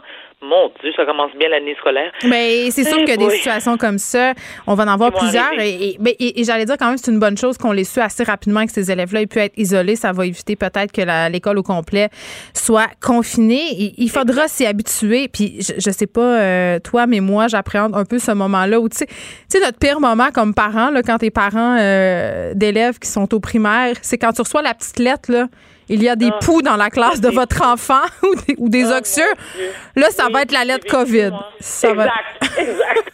Alors, un sujet un petit peu plus, euh, mais moi, qui m'attriste beaucoup, qui me révolte et qui fait beaucoup jaser euh, dans les médias aujourd'hui, mais ça, ça remonte aussi à, à quelques mois depuis l'assassinat de George Floyd.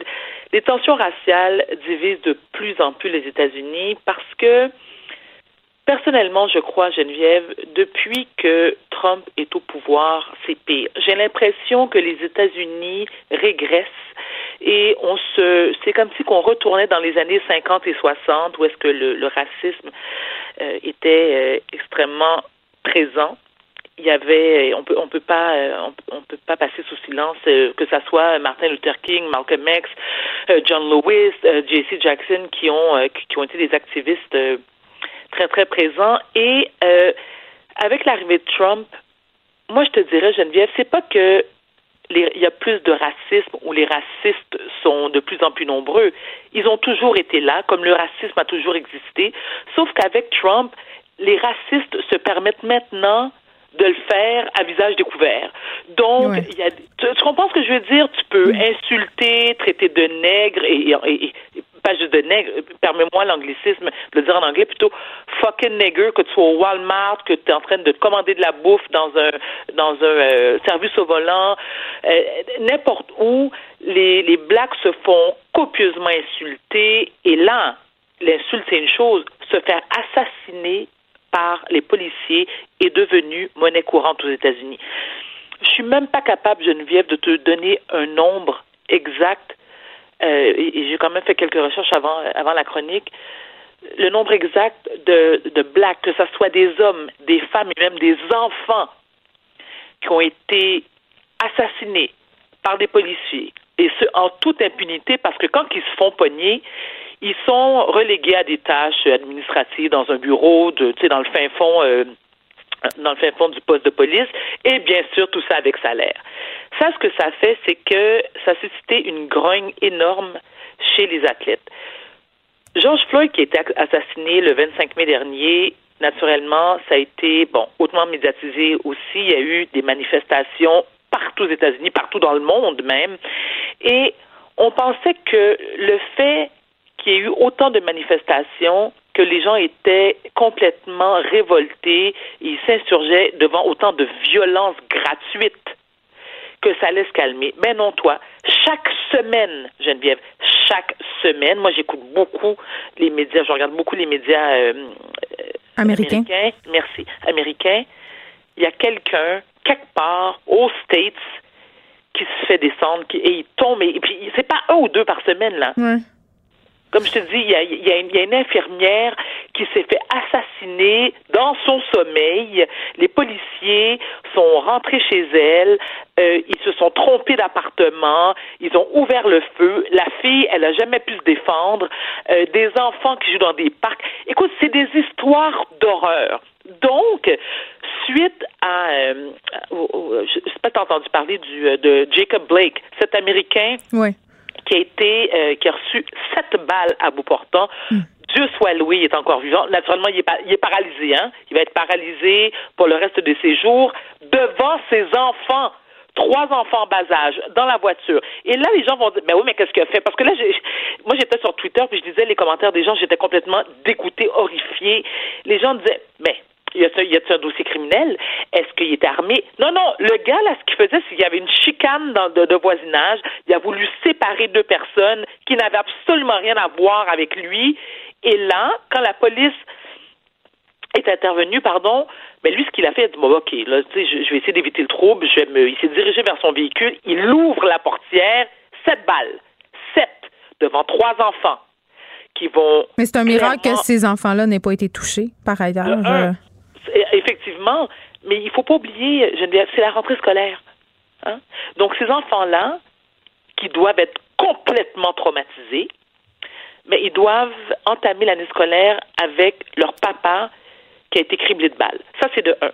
Deuxièmement, il y a des athlètes, dont les joueurs de la NBA, qui, en guise de protestation, ont fait non, non, nous là, on s'en fout que ce, ce soit les séries, on on, ira- on, on ne jouera pas. Donc finalement, ce que euh, dans les dernières minutes, ça a été annoncé, ils vont euh, ils vont retourner au jeu, je crois, euh, lundi euh, lundi prochain. Mais il y a aussi Naomi Osaka, cette joueuse de tennis qui est d'origine japonaise et haïtienne, qui elle aussi euh, s'est retirée parce que elle, ce qu'elle voulait en, en se retirant, c'était pour soutenir la lutte contre l'injustice raciale aux États-Unis.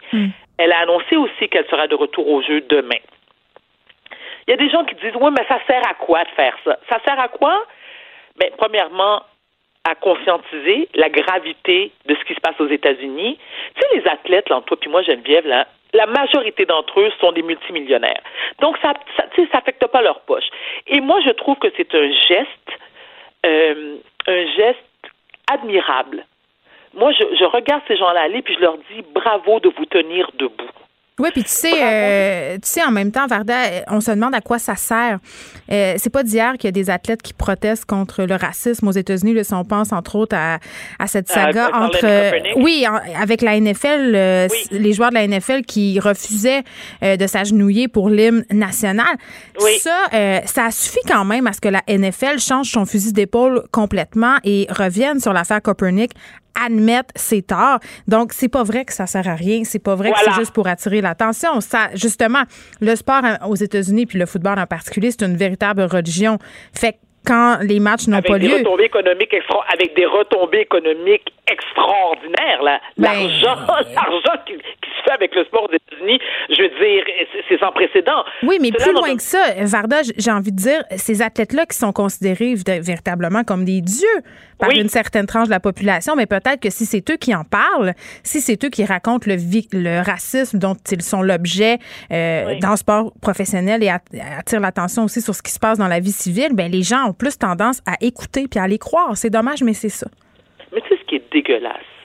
Mais vraiment dégueulasse Geneviève quand je vois ce psychopathe parce que moi pour moi Trump c'est un psychopathe ok qui a le culot et l'audace de prétendre être solidaire avec les manifestants, qui, dé- dénonce le racisme généralisé, qui mine la société américaine, je me dis, quel asti de trou de cul.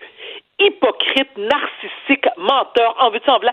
Il y en a-tu rien à battre? Moi, je me souviens, lorsque George Floyd a été assassiné et qu'il y a eu des manif- manifestations, euh, t'as vu les- l'ampleur que ça avait pris, écoute, il en a brièvement parlé. Puis là, à un moment donné, pour que, tu pour, pour bien sûr, pour redorer son image, il a déclaré aux médias qu'il avait téléphoné à la famille de George Floyd, comme si c'était assez. Il est vraiment Lui, gentil. ben oui, mais vraiment, écoute, merci Donald, merci. Il a quand même pas envoyé de fleurs, par contre. Faudrait pas Ben changer. non, ben, ben non, c'est trop, ben non, c'est bien trop demandé. Donc, la même façon que Jacob Blake, qui a été criblé de balles hier, il n'en a jamais parlé. Là, ce qui l'intéresse, encore une fois, c'est du je me moi. Il prépare ses élections, il va faire son petit discours ce soir. Oui. Jamais, jamais n'a prononcé le nom de Jacob Blake. Mais- jamais. Mm, Comme ouais. tous les autres aussi qui sont tombés comme des mouches. Il en a rien à cirer, il en a rien à battre. Donc, comment veux-tu que la population américaine euh, euh, change euh, attends, j'ai pas le bon terme. C'est pas qu'il change, mais qui qui euh, Comment veux-tu dénoncer le racisme? Comment veux-tu changer les choses lorsque le président américain est lui-même un raciste? Mais tu sais, c'est vas-y. intéressant ce que tu dis, puis qu'on souligne la montée du racisme, en guillemets, mais je, je, je sais pas si c'est une montée ou si c'est plutôt que les gens sont moins gênés euh, d'y aller au grand jour là, par rapport euh, à leur comportement, leur biais raciste. Mais je disais un texte ce matin dans le New York Times qui disait que la seule carte électorale qui restait à Trump pour remporter ses élections, c'était de diviser la population, notamment sur la question du racisme. Donc non seulement c'est un racisme, c'est un racisme, pardon, mais c'est le racisme comme stratégie. Mais tu sais ce qui est encore plus. Écoute, moi, ce qui me fait. euh, je te jure, je suis flabbergastée. Là, permets-moi l'anglicisme encore une fois, Geneviève. Moi, depuis euh, la semaine dernière, je, bien sûr, je regarde la Convention nationale. Et hier, bon, alors depuis lundi, je regarde les Afro-Américains qui viennent encenser Donald Trump, qui le félicitent, qui le remercient. Et moi, ces blacks-là, je les considère comme les house Negroes. Les house Negroes, c'était à l'époque de la plantation euh, de coton, il y avait les, il y avait deux types de blacks. Il y avait les blacks qui eux travaillaient dans les champs et il y avait les autres blacks qui eux travaillaient à l'intérieur de la maison du maître. Et ces blacks-là n'avaient aucun problème à dénoncer, par exemple, s'il y avait un black de la plantation qui tentait de sauver ou qui avait, euh, tu sais, qui essayaient de, de, de tu sais, qui se regroupaient pour justement euh, défier le maître blanc. Et eux, ce qu'ils faisaient, c'est justement, c'est qu'ils allaient un peu comme Judas, ils allaient dénoncer au maître blanc qu'il y avait des Noirs qui se préparaient soit à faire un coup d'État ou à foutre le camp de la plantation. Mais en même temps, on peut les comprendre. C'était pour ça, ben, c'était pour s'assurer un statut privilégié pour sauver leur propre vie. On peut imaginer euh, hein, que ça se peut que ce soit ça aussi. Euh, Geneviève, s'il te plaît, là. Ben non, mais, non. Mais, ça, c'est pas pour moi, c'est pas un argument de taille. Donc, pour sauver ta peau, tu préfères vendre les tiens. Je sais pas, moi, je, fais juste dire ça.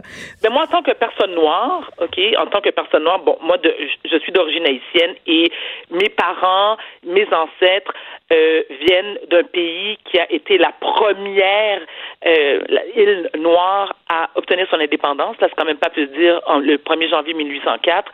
Donc, moi, je suis, je défends la cause des Noirs, ben, et, et comme la majorité des Noirs, j'imagine, enfin, j'ose espérer, mais je n'ai aucun respect et il n'y a personne qui va me convaincre que les House Negroes, comme on les appelle, euh, il y, a une forme d'égoïsme et de et de d'irresponsabilité euh, flagrante lorsque tu préfères dénoncer les tiens pour sauver ta peau.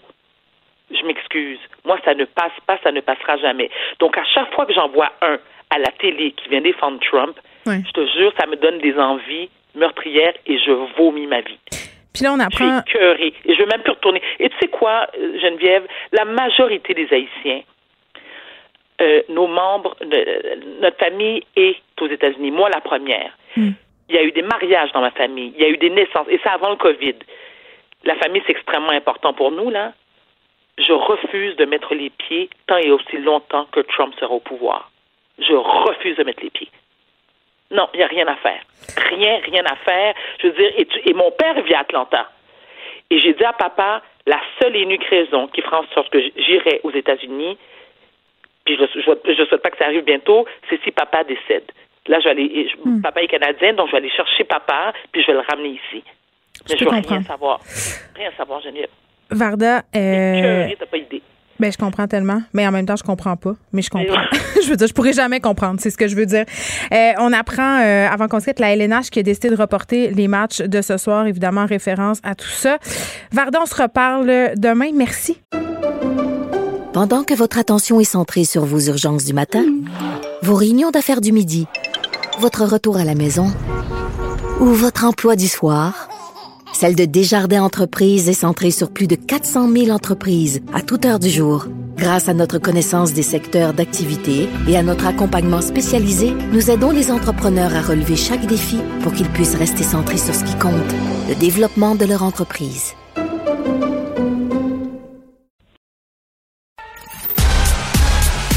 Geneviève Peterson, la déesse de l'information.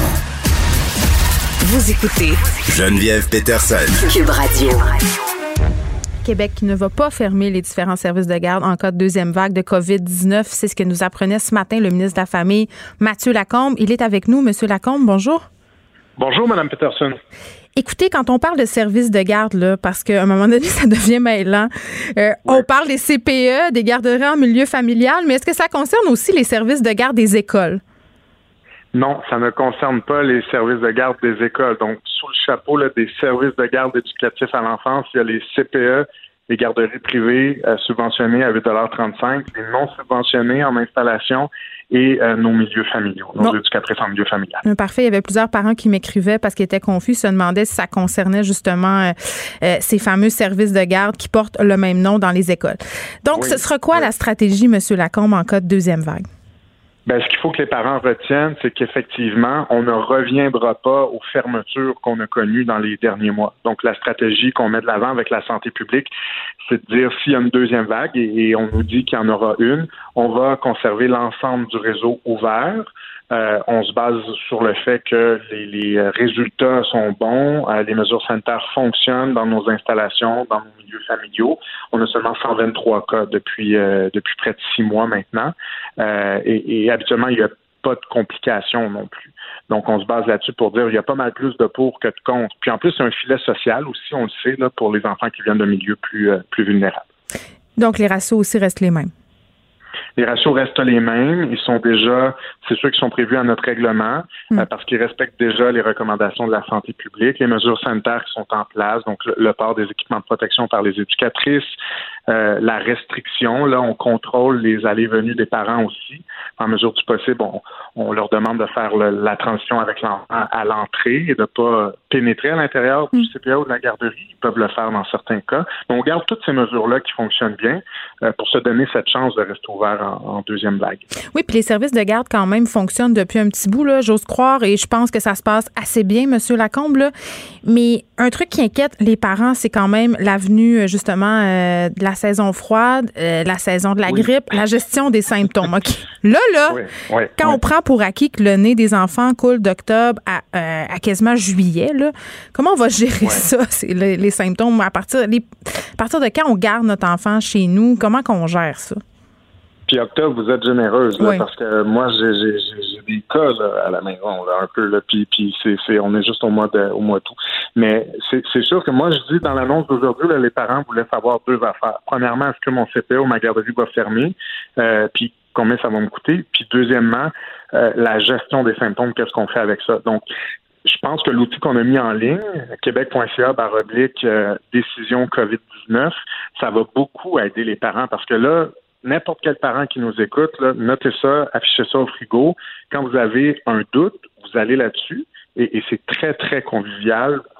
Vous, euh, cochez les éléments qui s'appliquent à votre enfant et ça va vous dire quoi faire. Donc, euh, c'est pas seulement quelqu'un va vous rappeler, c'est pas flou, c'est pas vague, c'est très précis. Appelez le 911 s'il y a des difficultés respiratoires, évidemment. Euh, s'il n'y a pas de symptômes tellement, ben, ça va vous dire continuez, vérifiez, soyez à l'affût.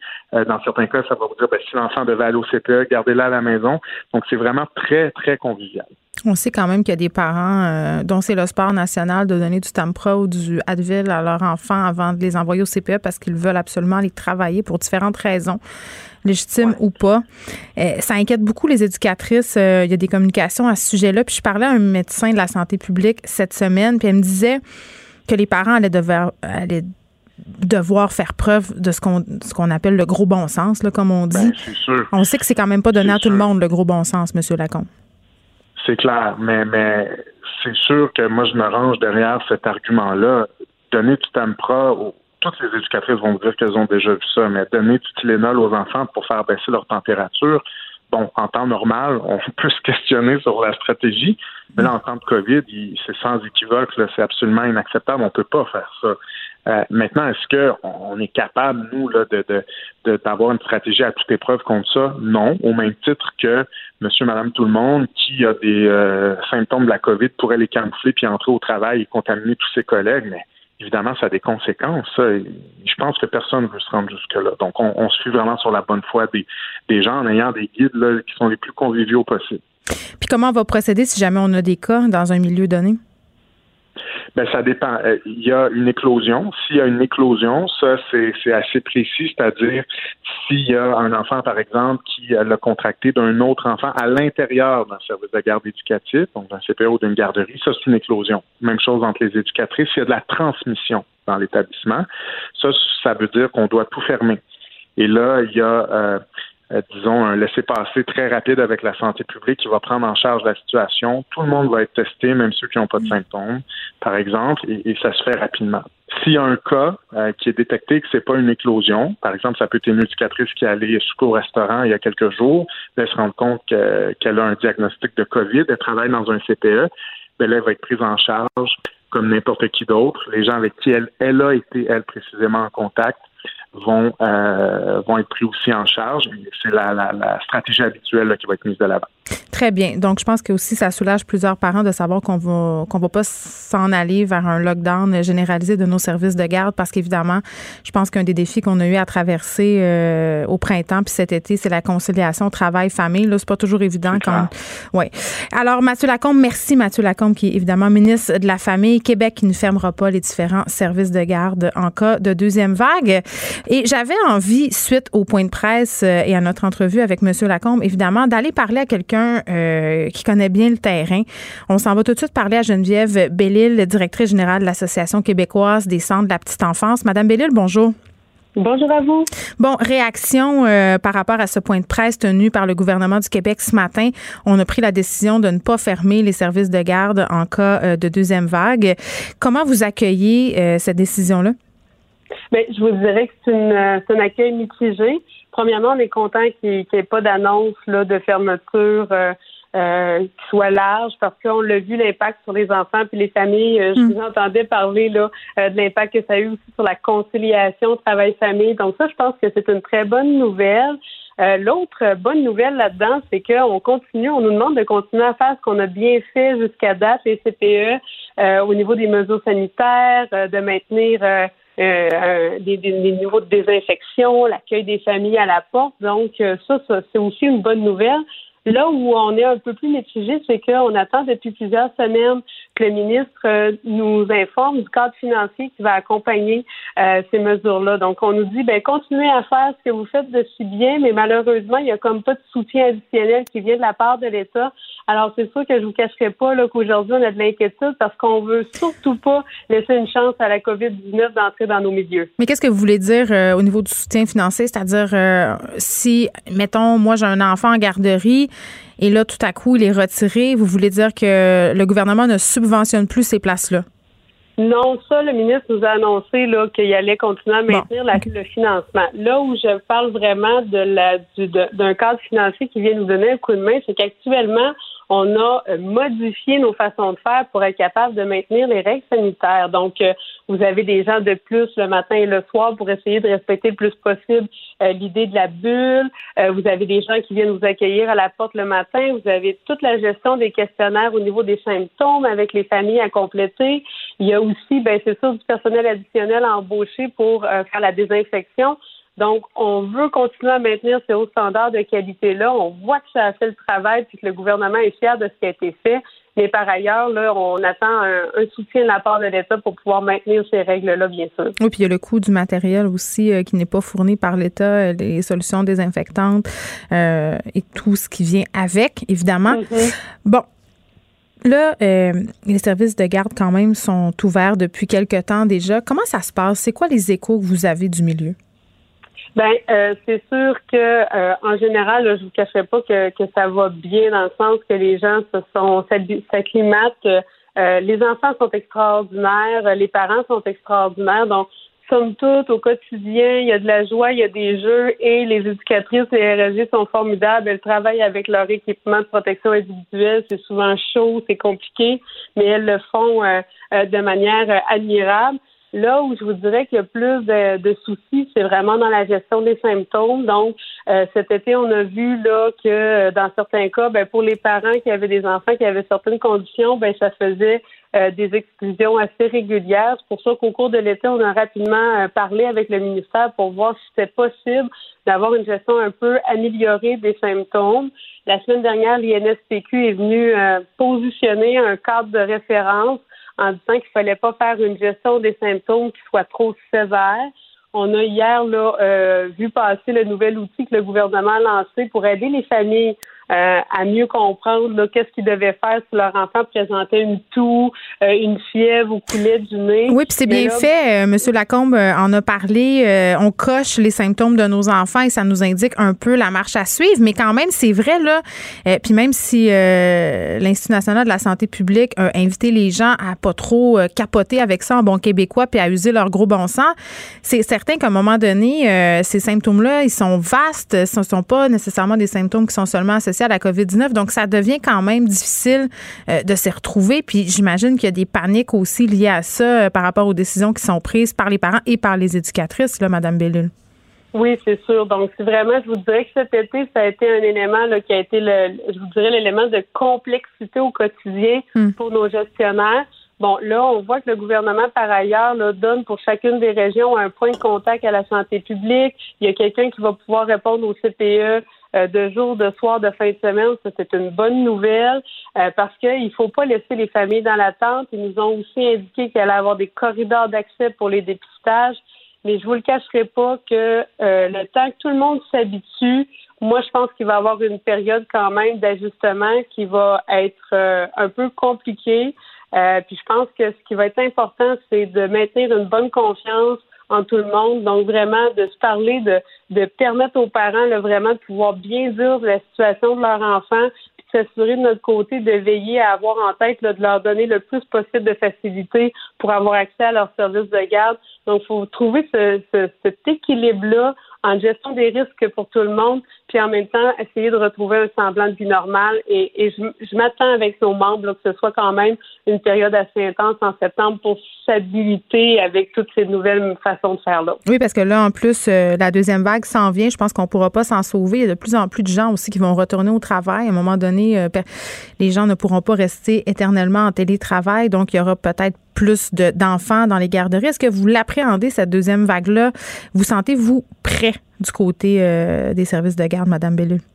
Ben, je vous dirais qu'au niveau de l'expérience qu'on a eue depuis le début, ben, ça fait que six mois qu'on qu'on connaît ce virus-là. Donc, euh, jusqu'à date, on est extrêmement fiers. Je pense que les gens, euh, dans notre réseau, les gens sont très précautionneux. Moi, si- je pouvais vous dire à quel point chaque DG de CPE qui me jette, gestionnaire qui m'appelle, veut pas devenir un foyer d'éclosion. Donc, ils ont ça comme motivation. Ils veulent être bons pour les enfants et les familles. Euh, donc, on se, on se sent quand même nourri de six mois d'expérience, mais c'est sûr qu'il faut pas baisser la garde. Je pense que c'est ça qu'il faut qu'on se donne comme, euh, comme objectif tout le monde. Il faut que les parents collaborent avec nous, il faut que la santé publique collabore avec nous, il faut que le ministère collabore avec nous pour vraiment qu'on essaie de laisser moins de place possible à ce virus-là, euh, de, de, de se réintégrer puis de, de pouvoir contaminer. Le docteur Massé disait ce matin, c'est quand même 40 euh, des gens, là, des contaminations qui se font dans la période qui est pré-symptomatique. Donc, quelqu'un qui l'a puis qu'on ne le sait pas. Donc, ça demande une vigilance vraiment de tous les instants. Puis, je pense qu'on va y arriver si on le fait tous ensemble. En terminant, euh, est-ce que vous trouvez que M. Lacombe fait bien son travail? Est-ce que vous trouvez euh, qu'il gère ça comme il faut? Ben, on a eu un début de crise où vraiment on a travaillé tout le monde en collaboration. Je, je vous dirais que quand je regarde les autres réseaux, on est sûrement un des réseaux qui s'en sort le mieux jusqu'à date. C'est sûr que ça nous aide aussi parce que les tout petits ont tendance à peut-être moins développer la maladie ou des complications. Non, mais ils sont porteurs, par exemple. Ils sont des vecteurs actifs de contamination et pas juste pour la COVID-19, pour toutes sortes d'autres choses aussi. Oui, ça c'est sûr. Mais donc quand même, je pense que notre réseau euh, fait bonne figure. Euh, avec M. Lacombe, il y a toujours beaucoup d'écoute. Comme je vous dis par ailleurs, là, ce qu'on veut pas, ce que je voudrais pas, moi, comme représentante des CPE, c'est qu'on fragilise à long terme euh, les organisations, les CPE, parce qu'ils ont été euh, là au front pendant la crise et qui ont bien fait le travail. Donc euh, euh, voilà, euh, voilà où j'en suis aujourd'hui là, à cette étape de la crise. Très bien, c'était Geneviève Bellil, directrice générale de l'Association québécoise des centres de la petite enfance. On faisait un retour sur cette annonce qui a eu lieu ce matin. Les services de garde qui ne seront pas fermés advenant une deuxième vague. Pendant que votre attention est centrée sur cette voix qui vous parle ici, ou encore là, tout près ici, très loin là-bas, Celle de Desjardins Entreprises est centrée sur plus de 400 000 entreprises partout autour de vous. Depuis plus de 120 ans, nos équipes dédiées accompagnent les entrepreneurs d'ici à chaque étape pour qu'ils puissent rester centrés sur ce qui compte, la croissance de leur entreprise.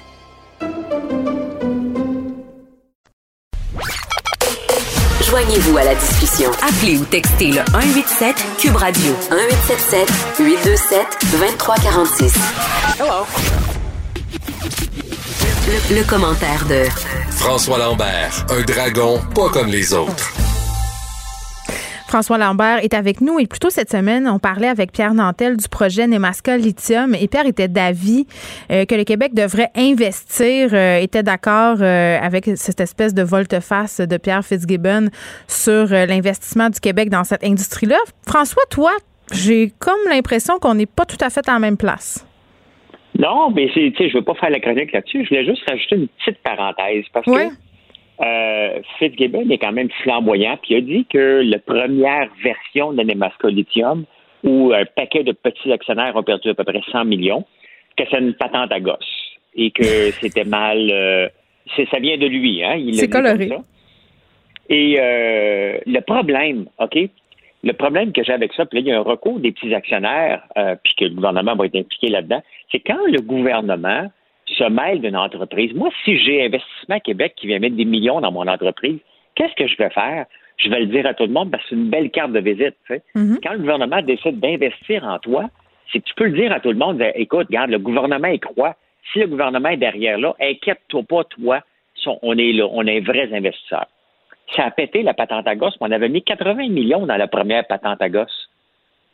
Et je trouve que Fitzgibbon euh, s'en lave un peu, un peu trop facilement les mains parce que les autres actionnaires se sont fait avoir parce que l'équipe de direction n'était pas bonne. Et il va falloir apprendre que lorsqu'on met de l'argent dans une compagnie, il va falloir s'assurer qu'on a une équipe en place et qu'il n'y a pas de potentiel de fraude ou, je dis pas qu'il y a eu de la fraude dans Nemaska, mais il faut faire attention parce que avec le lithium, avec le prix de l'or qui est dans le tapis, on va voir réapparaître malheureusement des BRIEX qui vont réapparaître dans ce monde-ci. Et je suis pas d'accord de dire que c'est une patente à gosse qui s'en lave les mains. Il y a une poursuite qui va être lancée maintenant avec les petits actionnaires qui ont perdu presque 100 millions dans la première version. Mais tu sais la qu'il petite parenthèse.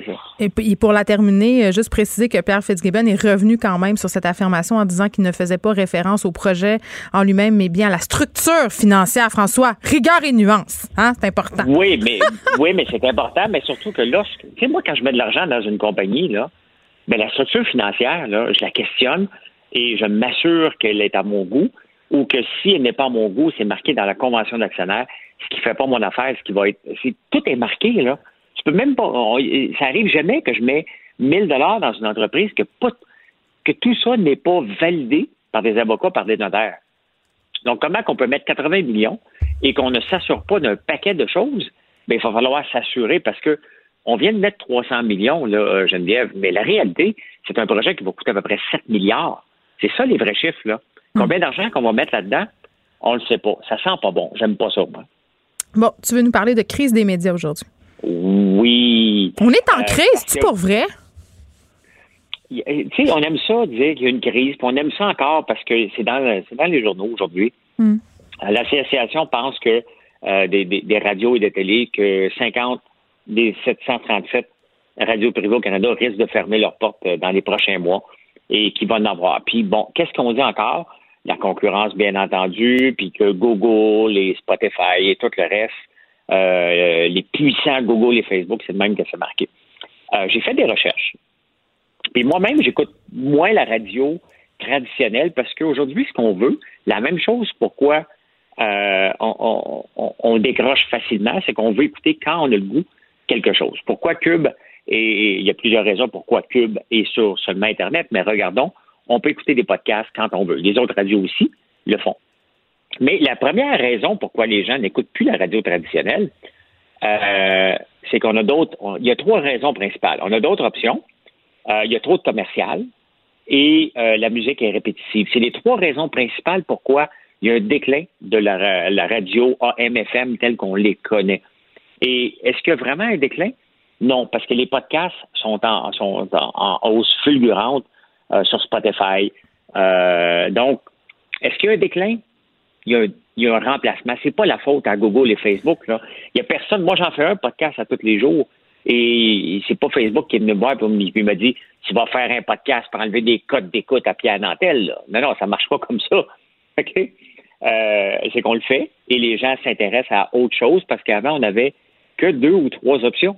Maintenant, on a des options. C'est ça la réalité. C'est pas la faute ni à Google et Facebook. Là. Ben, il y a deux affaires là-dedans, euh, François, que je trouve intéressantes. Euh, je suis pas tout à fait d'accord avec toi là, concernant les GAFA, là, parce que évidemment, euh, c'est pas vrai que ça n'a pas d'impact sur la pérennité des stations de radio, des journaux, des télés, parce que les annonceurs euh, sont de plus en plus là. La, la pointe de tarte qu'on se partage, elle est de plus en plus petite. Donc, c'est clair qu'au niveau des revenus publicitaires générés, c'est beaucoup plus compétitif qu'avant et c'est pas à l'avantage euh, des diffuseurs radio, télé. Ça, c'est une chose. Mais tu as raison, euh, à mon sens sur la chose suivante, c'est-à-dire les gens sont pas en train, c'est pas la mort euh, de la télé, de la radio, euh, c'est la mort peut-être euh, de, de, la forme dans laquelle on les consommait parce qu'on n'est pas en ce moment en train de se dire que les gens n'ont plus d'appétit pour le contenu. On le sait, là. Non. Euh, c'est juste que le contenu est consommé différemment. Juste la télé, mettons. Là, moi, j'aurais jamais pensé ça.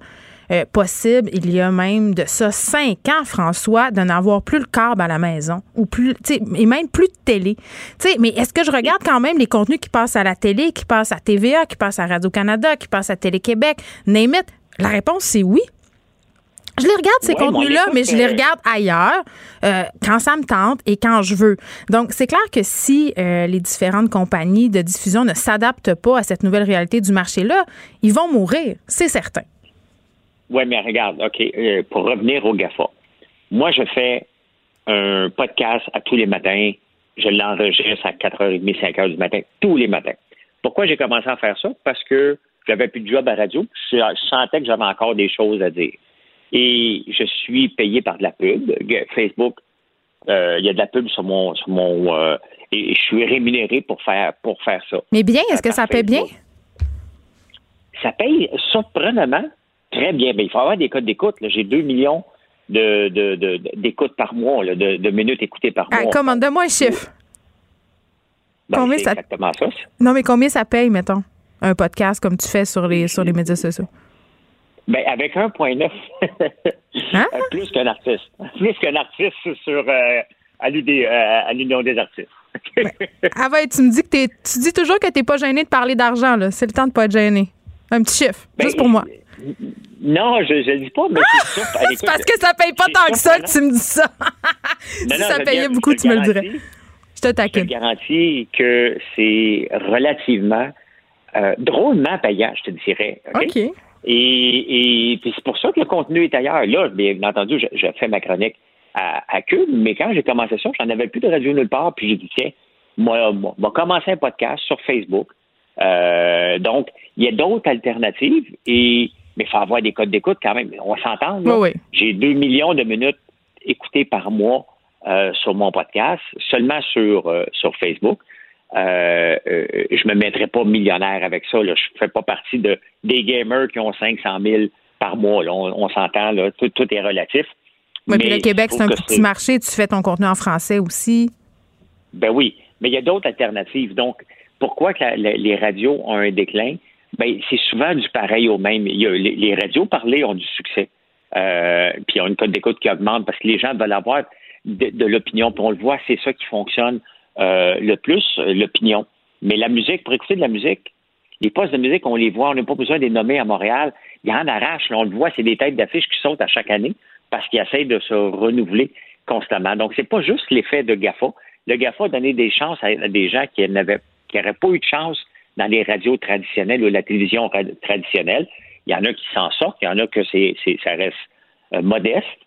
Mais euh, mais c'est pas moi moi je pense pas que c'est de la faute à GAFA. Ils nous ont mis des outils disponibles et c'est à nous de sauter dessus pour mais il faut les utiliser. Ça, je suis d'accord avec toi.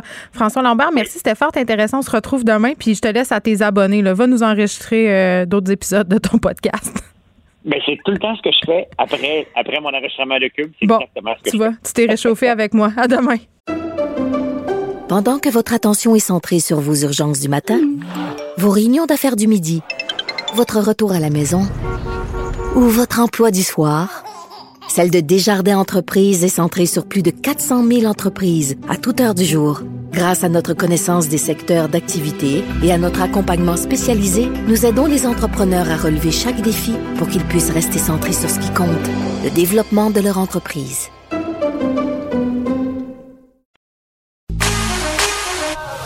Pour elle, une question sans réponse n'est pas une réponse. Geneviève Peterson. Cube Radio. Alors, elle sera là à tous les deux jeudis, Martine Delvaux notre nouvelle collaboratrice, autrice, féministe, autre mot en is, et professeur à l'UQAM. On peut pas dire professis. Non, pas encore. On peut pas. Professeur Oui. Et euh, je suis contente que tu sois avec nous parce qu'on va se poser des questions d'actualité avec une, une lorgnette peut-être un peu différente qu'on a l'habitude de le faire.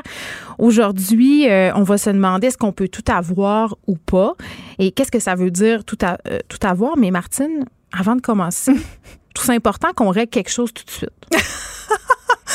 La première chose qu'on va régler. Mais parce que je pense que c'est, imp- je pense que c'est important.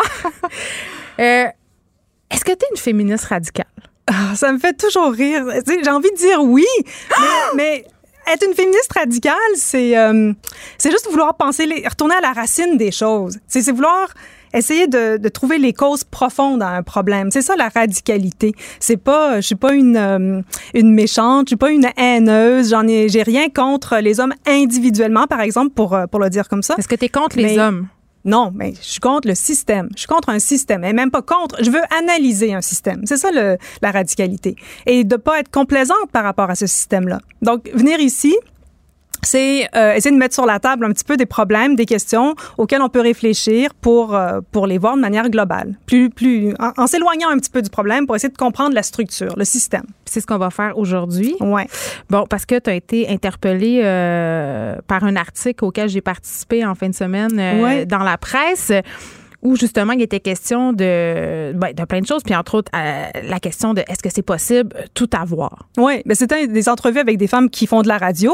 Et je trouvais ça super intéressant de, de, de lire l'entrevue. Ça rejoignait plein de, de questions qu'on se pose en tant que femme. Quelle est ma place? Est-ce que, est-ce que je suis prête à y aller? Est-ce que je me sens compétente? Bon, et c'est vrai que c'est difficile pour des femmes de, d'accepter, par exemple, d'être invitées pour une émission de radio parce que souvent on se dit, mais j'ai, pas les compétences. Et ça s'est présenté entre toi et moi. J'ai même, j'ai dit oui. Après ça, j'ai fait marche arrière en disant, mais est-ce que j'y vais? Ben, Et tu m'as dit, as-tu peur de pas être pertinente? Et c'était exactement ça. J'avais peur de pas être pertinente. C'est Et fou ce qui est fou quand même, parce que vraiment, doctorat, puis 25 ans prof, tu sais, comment ça se fait que je me pose ces questions-là? Mais toi, tu as eu euh, la délicatesse d'insister, puis de dire, je t'accompagne là-dedans, et c'était pas infantilisant, c'était ce dont j'avais besoin.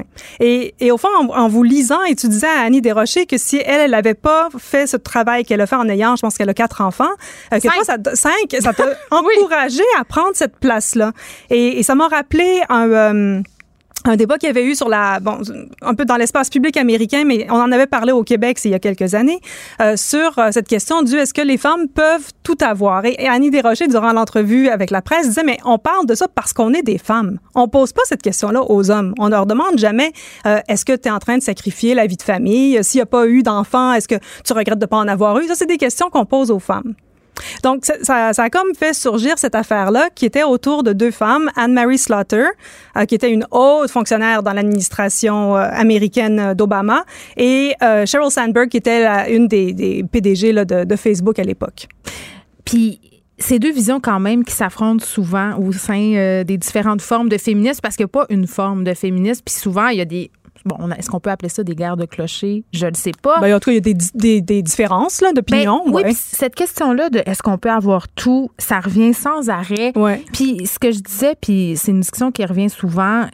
Je pense qu'on peut avoir tout, mais peut-être pas en même temps. Mais Ouais. dès qu'une femme euh, est performante au travail, dès qu'une femme euh, montre clairement euh, ses ambitions ou revendique être ambitieuse, Ouais. c'est comme si automatiquement on prenait pour acquis qu'elle était une mauvaise mère Ben, ou qu'elle plaçait sa carrière à l'avant-plan Ouais. ou qu'elle avait des mauvaises valeurs. Et Oui. ça, c'est encore très, très présent. Et même moi, je me surprends parfois à avoir ces biais-là envers moi-même. Ben oui, tout à fait. Je me ça. dis, tu sais, est-ce que je suis en train Oui. de faire passer ma carrière avant? Donc, je trouve un peu, puis je sais pas, euh, je suis curieuse de t'entendre à ce sujet-là. Tu sais, euh, moi, je suis née en 82. Ouais. Euh, on m'a beaucoup élevée dans cette idée que je pouvais tout faire, Ouais. mais c'est pas vrai. Ouais, mais peut-être que, que ça. Ouais, mais peut-être que je vais te dire le contraire, puis en même temps, on, va, on, va- on dit la même chose. Tu sais, je pense que quand Anne-Marie Slaughter a écrit son long article dans le Atlantic, elle disait, bon, on vient de me proposer un poste très, très élevé, encore plus élevé que celui que, que j'ai en ce moment.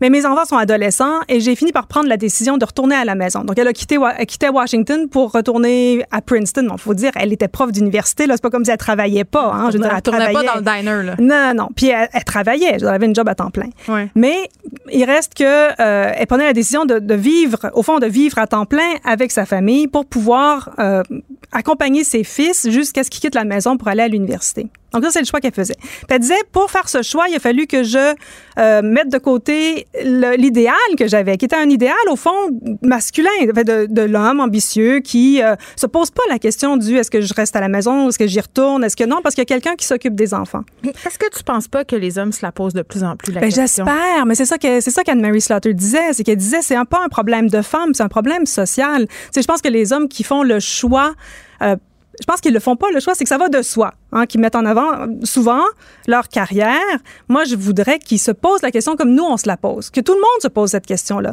Et, et si on se la pose pas, au fond, et c'est ça qui me bon, que j'entendais dans la dans l'entrevue que vous avez faite, c'est qu'il y a une dévaluation du care, hein, du soin dans notre société. Ben, et en- nous élève depuis qu'on est petite euh, à prendre soin. Ben la oui. preuve, c'est que l'un des premiers jouets qu'on nous achète, c'est une poupée. Complètement. Aux gars, souvent, on leur achète euh, un marteau, tu sais, des affaires pour, construire. Non, tout à fait. Mais- ou pour défendre des, des Superman ou des. Mais ça, c'était avant. Je pense que les gens de notre génération, euh, peut-être que je fais partie Ben, d'un milieu je- privilégié particulièrement sensibilisé pas. aux questions de genre, mais j'ai l'impression que ça, ça tend à changer. C'est peut-être moi qui est trop optimiste aujourd'hui. J'ai bu un Ben, gourou, c'est j'espère. peut-être ça. Non, non, non, mais j'espère que c'est en train de changer. Mais en même temps, en lisant votre entrevue, ben, ça montrait que ça change, mais- c'est encore un problème. C'est encore quelque chose qui se pose. Si une femme dit, je, moi, j'ai pris la décision de ne pas avoir d'enfant, qu'il soit biologique, adopté, peu importe.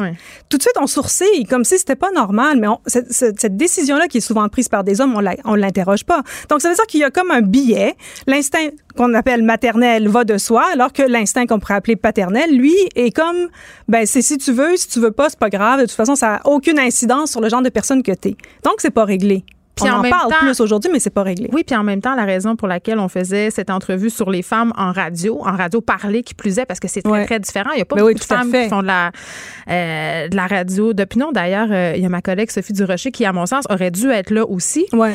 Mais, euh, tu sais, on nous a posé des questions parce qu'on était des femmes. Il y a Ben des oui, questions qu'on nous pose parce qu'on est des femmes qu'on pose pas aux hommes. Ben non, mais tu l'as dit fait, tantôt, euh, s'interroger sur la conciliation travail-famille, sur Ben la oui. charge mentale. Oui. Euh, c'est bien rare que les hommes se battent de ça. Pas que ça les intéresse pas, mais Ben, ils ne sont pas questionnés là-dessus. Non, c'est ça. Et c'est ça qui, Ouais. c'est- ça au fond que, qui, m'a, bon, qui m'a interpellée. Puis surtout en, en contexte de pandémie, là, on est, on vient de sortir du confinement, on risque, bon, de, de- d'y retourner d'une manière ou d'une autre. Qu'est-ce qui s'est passé? Les femmes se sont retrouvées à la maison. C'est comme si on nous avait renvoyés dans l'espace domestique alors qu'on était sur le milieu du travail.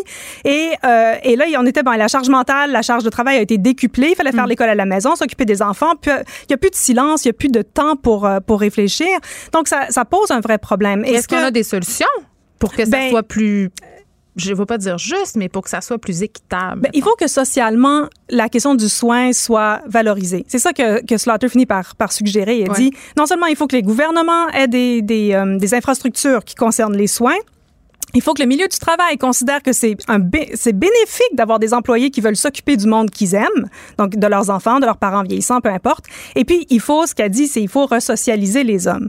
Et ça, je trouvais que c'était intéressant. Bon, c'est il y a quelques années, mais reso- resocialiser au sens où elle disait euh, un peu comme une boutade, il faut que les, les garçons ados voient ça comme cool de s'occuper des autres. Et c'est vrai que ben, on en est là. Il faut apprendre à tous les humains de euh, considérer que de, de donner des soins, donner de l'amour, c'est quelque chose qui est positif par rapport à la personnalité et non pas dégradant. C'est tellement vrai ce que tu dis. Puis avec mes amis, on avait une discussion l'autre fois sur ce qu'on trouvait sexy désormais. Tu sais, puis avant, on était peut-être Ouais. plus dans, dans l'image du gars vraiment tough. Tu sais, on- là, on était quand même, mon Dieu, un papa qui plie du linge. Oui, c'est Oh ça. my God, ça me donne le goût de déchirer le. Martine, en terminant, est-ce que tu penses euh, que toi, tu, tu as tout? Moi, j'ai envie de dire oui. C'est là que tantôt, je me disais, je, vais te prendre à, à contre-pied. C'est-à-dire, je pense que j'ai tout.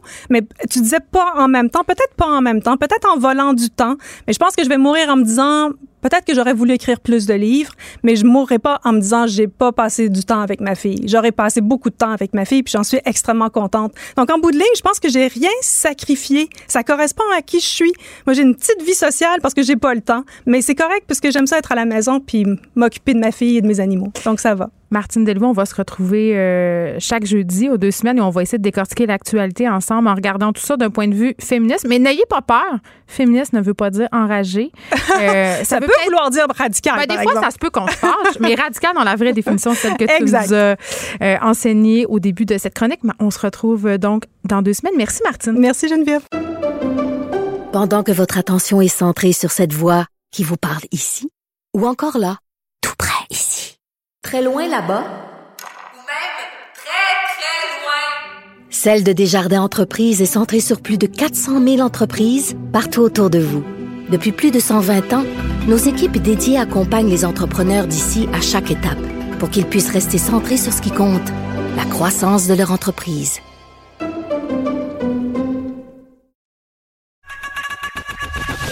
Geneviève Peterson. Une animatrice pas comme les autres. Cube Radio. Dany Saint-Pierre. Allô? Tu es mon dessert. à tous les jours, tu es mon dessert. Riche et sucré. N'importe quoi. Ça, c'est toi qui le dis. Je suis un peu mal à l'aise. Je vais Pas, te laisser. pas- euh, pas riche du tout. Je vais te laisser avec Vraiment ça. sweet. Oui, t'es mon Paris-Brest. Ah, avec un gros trou dans le milieu. OK. Qu'est-ce qu'on fait? On parle encore, là, Saint-Denis. T'as l'air d'avoir une petite fixette, mon Dany. Non, ben écoute, à chaque jour euh, Suffit sa peine? que l'on nous donne, euh, ça continue. Euh, je- me demande. euh, ben, ça, me- attends, juste faire un rappel aux gens, qu'est-ce qui se passe avec la rue Saint-Denis, puis pourquoi on parle de ça depuis euh, le début de la semaine, toi et moi? Il- ah, beaucoup de commerçants fâchés. C'est ça. Des travaux euh, pour faire une voie cyclable. Un boulevard. Un boulevard cyclable. Une euh, voie. Une voie. un- piste. une autoroute de bicyclette. Puis, comprenez-moi bien, hein, moi, je dis pas ça avec un petit ton. J'adore la bicyclette. Moi, euh, je vais faire un aveu. Là, moi, je conduis un scooter. Fait que je suis détesté à la fois des piétons, des vélos et des automobilistes. C'est comme si tu peux pas te brancher en plus. Tu sais, tu fais partie d'aucune caste. Ouais, T'es un moi, je suis, outsider. euh, je suis un outsider, moi. Moi, je m'expose à la critique. Donc, euh, les commerçants euh, sont toujours fâchés. L'arrondissement patauge et se défend. On continue là-dedans. Puis moi, je me suis dit, OK, il y a des commerçants qui sont là puis qui vivent ça. Mhm. Puis je me suis demandé, dans un monde qui change comme celui d'aujourd'hui, euh, où le commerce d'aujourd'hui ne ressemble pas au commerce d'il y a cinq ans, ni d'il y a dix ans, euh, qu'est-ce qui te passe par la tête quand tu veux démarrer un commerce? Parce que c'est bien beau, là. Il y a Mais des commerçants. voyons, Dani. Ben, oui, ben, je pense que je pense que c'est des questions qu'on doit se poser. Ben. Quand on démarre un commerce, ben c'est pour soit se faire une job, soit remplir un besoin, euh, soit aller au bout d'une passion que tu pourrais pas faire dans l'entreprise privée ou dans l'entreprise publique. C'est que tu trouves une job, tu te fabriques une job qui va te faire plaisir, qui va te faire triper, qui va t'animer. Puis tout ça en espérant que tu trouves ta clientèle. Depuis dix ans, la rue Saint-Denis périclite. Il y a eu des rénovations, oui. Euh, il y a l'histoire du, euh, du rêve en ce moment, oui. Mais qu'est-ce qui fait le succès d'un commerce aujourd'hui, en 2020? D'après toi? Est-ce que tu me poses vraiment la question? Je te la pose tout à fait. On est ensemble. Qu'est-ce qui me donne envie d'aller dans un commerce personnellement? Là, parce Oui. qu'évidemment, tu l'as dit, là, euh, le commerce s'est transformé. là. Notre façon d'acheter, nos désirs aussi. Là, Mhm. Maintenant, il existe quelque chose qui fait partie, euh, qui s'appelle pardon, la classe ambitieuse. C'est-à-dire, tu choisis. euh, tu sais, avant, dans le temps de nos parents, là, c'était Oui. le char que tu conduisais, la grosseur de ta maison. Mhm. Maintenant, tu te démarques par les objets que tu possèdes, on dirait. Tu fais des choix, puis tu es catégorisé automatiquement dans une certaine partie de la, de la population. Donc, tu consommes local. Mhm. Euh, tu t'achètes des vêtements qui sont faits au Canada ou à Montréal. Tu sais, fait que Ou ce qui va me convaincre, oui, ce qui va me convaincre de me rendre dans un commerce, c'est d'accéder peut-être à ces produits-là que je peux pas retrouver en ligne, euh, puis avoir accès à une expertise aussi, parler à quelqu'un. Quelqu'un qui connaît ça, quelqu'un qui a des histoires à me raconter, parce Oui. que moi, qu'est-ce que tu veux? J'aime ça me faire raconter des histoires quand j'achète des affaires. C'est peut-être ma déformation de Ben non, mais ça fait partie de l'expérience, du Ben, bon service, tout à fait. Si tu veux, mon avis, c'est ça. Puis le fait de retrouver une expérience que je peux pas retrouver ailleurs, c'est ça qui va faire que je vais me rendre dans un commerce puis que je vais aller plus loin que ça, que je vais me risquer à me coltailler avec la rue Saint-Denis ou que je vais Mhm. me dire ben écoute je vais aller euh, dans l'ouest de Montréal complètement chez Étiquette par exemple c'est un exemple que je donne comme ça euh, pour aller m'acheter une crème pour la face parce qu'ils l'ont pas ailleurs parce que les petites madames connaissent ça tu sais, tu comprends? Ben oui. je vais faire 25 minutes de char là, pour y aller Ben, Penses-tu que ces bons commerces-là que tu aimes, où tu retrouves le service, allaient se douter qu'un jour, cinq ans plus tard, dans leur bail, il y aurait besoin du huitième du pied carré qu'ils ont en ce moment? À cause du commerce en ligne? À cause du commerce en ligne, à cause de la difficulté que les gens de couronne euh, ont maintenant de traverser. Euh, parce que les attends, besoins ont peut-être changé. Peut-être que les besoins ont changé. Oui, ça. Ton Moi, je- commerce était à date, il y a cinq ans, puis il l'est plus. je veux pas t'interrompre euh, sur ça, mais tu m'allumes une lumière sur le fameux mythe du banlieusard. là. Tu sais, le- Mhm. celui qui venait dépenser 1000 pièces à chaque fin de semaine la rue Saint-Denis. Il existe lui? Ben, je pense qu'il n'existe pas vraiment. Puis je pense aussi, en même temps, euh, que maintenant, il y a le 10-30 puis il y a tout un paquet d'affaires autour de Montréal qui fait qu'ils n'ont plus tant envie de venir. Penses-tu qu'on assiste à la vengeance des banlieues? Ben, on en parlait cette semaine. Je pense que oui, parce que honnêtement, euh, il y a les travaux, puis il y a le fait que ça soit peut-être difficile de circuler, puis il y a la COVID-19 aussi qui nous aide pas. là. Il y a bien Mhm. des gens qui veulent pas venir à Montréal en ce moment parce qu'ils ont peur. N'ayons pas peur des mots. Mais est-ce que ces gens-là viendraient autrement euh, maintenant qu'ils ont accès à tout ce qu'ils ont besoin chez eux? Donc, est-ce que c'est la faute du consommateur, ce qui arrive? Tu sais, les rues se désertent. Oui, il y a une partie qui est, euh, qui est, qui qui est de la construction, mais tant qu'à ce qu'avoir euh, une ville vide, j'ai l'impression qu'ils se sont dit, bon, on va tout faire d'une shot, là, puis ça va être fait. Euh, j'ai l'impression que ça va être quand même un projet qui va être chouette, malgré tout. Tu parles d'autoroute vé- Ben, vélo? Non seulement l'autoroute du vélo, mais la, la façon dont la ville s'installe, on est toujours en train de dire méchante ville, méchante ville, méchante ville. Ben, tu disais aussi Méchandeville, il y a deux jours. Fait que là, tu as réfléchi? J'ai Tu réfléchi. dans ton coin?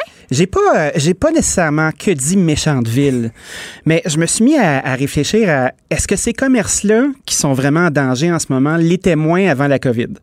Est-ce que ces commerces-là qui étaient en danger euh, parce que leurs loyers sont rendus trop chers, que leurs taxes sont élevées, que le- la situation pour faire du commerce aujourd'hui est pas favorable, COVID ou pas? Oui, il y a une question d'adaptabilité. Tu Tout as à fait. raison. Mais quand tu es prêt avec un gros bail commercial, là, ça se casse pas comme ça. Là. Je sais pas si vous le savez, là, mais un bail commercial, là, tu ne t'en sors pas tant que tu fais pas faillite ou tu négocies pas avec ton propriétaire. Exemple, Mme Peterson, je vais vous louer un bout de votre triplex là, à 10 000 par mois pour 10 ans. Je me commets, je le signe, je le cautionne personnellement. Au bout de 3 ans, tu es à bout de souffle, tu plus rien, ton commerce ne fonctionne pas, il se te reste 7 ans à payer. Il y a de fortes chances que ton propriétaire ou ta banque s'en aille avec ta maison parce que tu l'as cautionné. Moi, je pense que c'est ça qui se passe aujourd'hui. Les gens sont en danger, on cherche des coupables, on cherche de l'allègement, on veut un break.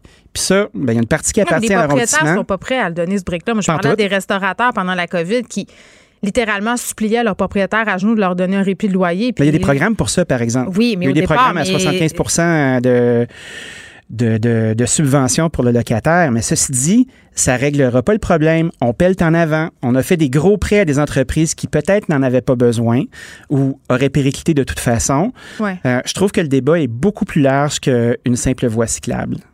Je pense qu'il faut être mais- honnête à ce niveau-là. Fait que peut-être que le fait tout le temps chercher la faute de euh, c'est à qui la faute, c'est peut-être pas la meilleure stratégie. Puis c'est ça que des fois on a tendance à faire. Oui, puis c'est dur d'être un commerçant aujourd'hui, hein, avec euh, les médias sociaux qui peuvent te, te péter du sucre sur le dos n'importe quand, euh, tes évaluations sur Google, Ça Yelp. a-tu tant d'incidence que ça pour vrai, les évaluations sur Google? Moi, je lis jamais ça, là, Quand, quand tu as Google, puis tu regardes euh, pour un commerce ou un autre, euh, tu vas avoir une notation. Fait que, tu sais, si tu un commerce que tu vas aller visiter qui est à 2 étoiles, 0.5 sur 5, ben moi, c'est sûr que je vais regarder. C'est officiel. Puis là, tu regardes, puis qui a droit de parole dans ces affaires-là? Ben, des clients mécontents. Les clients mécontents parlent plus souvent que les clients contents. Après ça, est-ce que c'est vraiment arrivé ou pas? Il n'y a pas de mécanisme pour le deviner. Tu sais, être commerçant aujourd'hui, c'est de faire un choix aussi de part de filet social, de part d'assurance d'emploi, euh, de part de régime de retraite, comme si tu avais travaillé à, à un autre endroit, admettons, pour l'État, exemple. Donc, moi, ce qui m'inquiète énormément, c'est quel visage aura le commerce montréalais dans deux, trois ans quand tout le monde va être vraiment écœuré? Puis on n'arrête pas de se targuer de former des entrepreneurs, mais j'ai l'impression qu'on émule une culture qui vient un petit peu plus du Sud, a.k.a. les États-Unis, où euh, ton filet social est déjà pas là. Fait qu'il faut que tu te battes. Il faut que tu te battes pour aller chercher tes sous, puis tu te démerdes, puis tu y vas, puis là, l'entre- l'entrepreneuriat prend son sens. Puis je dis pas qu'il faut pas le faire, mais c'est une game qui est dangereuse. Puis euh, si tu sais pas trop ce que tu fais, puis tu as un rêve, puis tu veux réaliser, là, pense deux minutes, fais un petit cours. Fait que ce qu'on est en train de se dire finalement, c'est que c'est facile de pelleter tout ça sur le dos de la ville, de la à fait. COVID-19, mais qu'il y a des commerçants qui auraient peut-être un petit examen de conscience à faire, peut-être même des études de marché. Ben, je pense que c'est bien facile de dire ça ici dans nos sièges. Moi, je suis commerçant, je peux en faire, je peux en parler là, tu sais, puis j'ai pas toujours eu des succès, puis euh, Ben, c'est la guerre ça à tous les jours. de la game. Là. Tout à fait. Mais j'ai l'impression que c'est bien, bien, bien facile euh, de mettre ça sur le dos de la ville. Puis en même temps, la ville, si elle communiquait un petit peu mieux, je pense qu'il y aurait moins de chicane. Fait qu'on va te voir euh, sur Saint-Denis sur ton scooter, Danny Saint-Pierre. Trottinant. À tout à l'heure. On se retrouve demain. Merci d'avoir été là, tout le monde. Je vous laisse avec Mario Dumont et Vincent Dessureau. À demain, 13h. Cube Radio.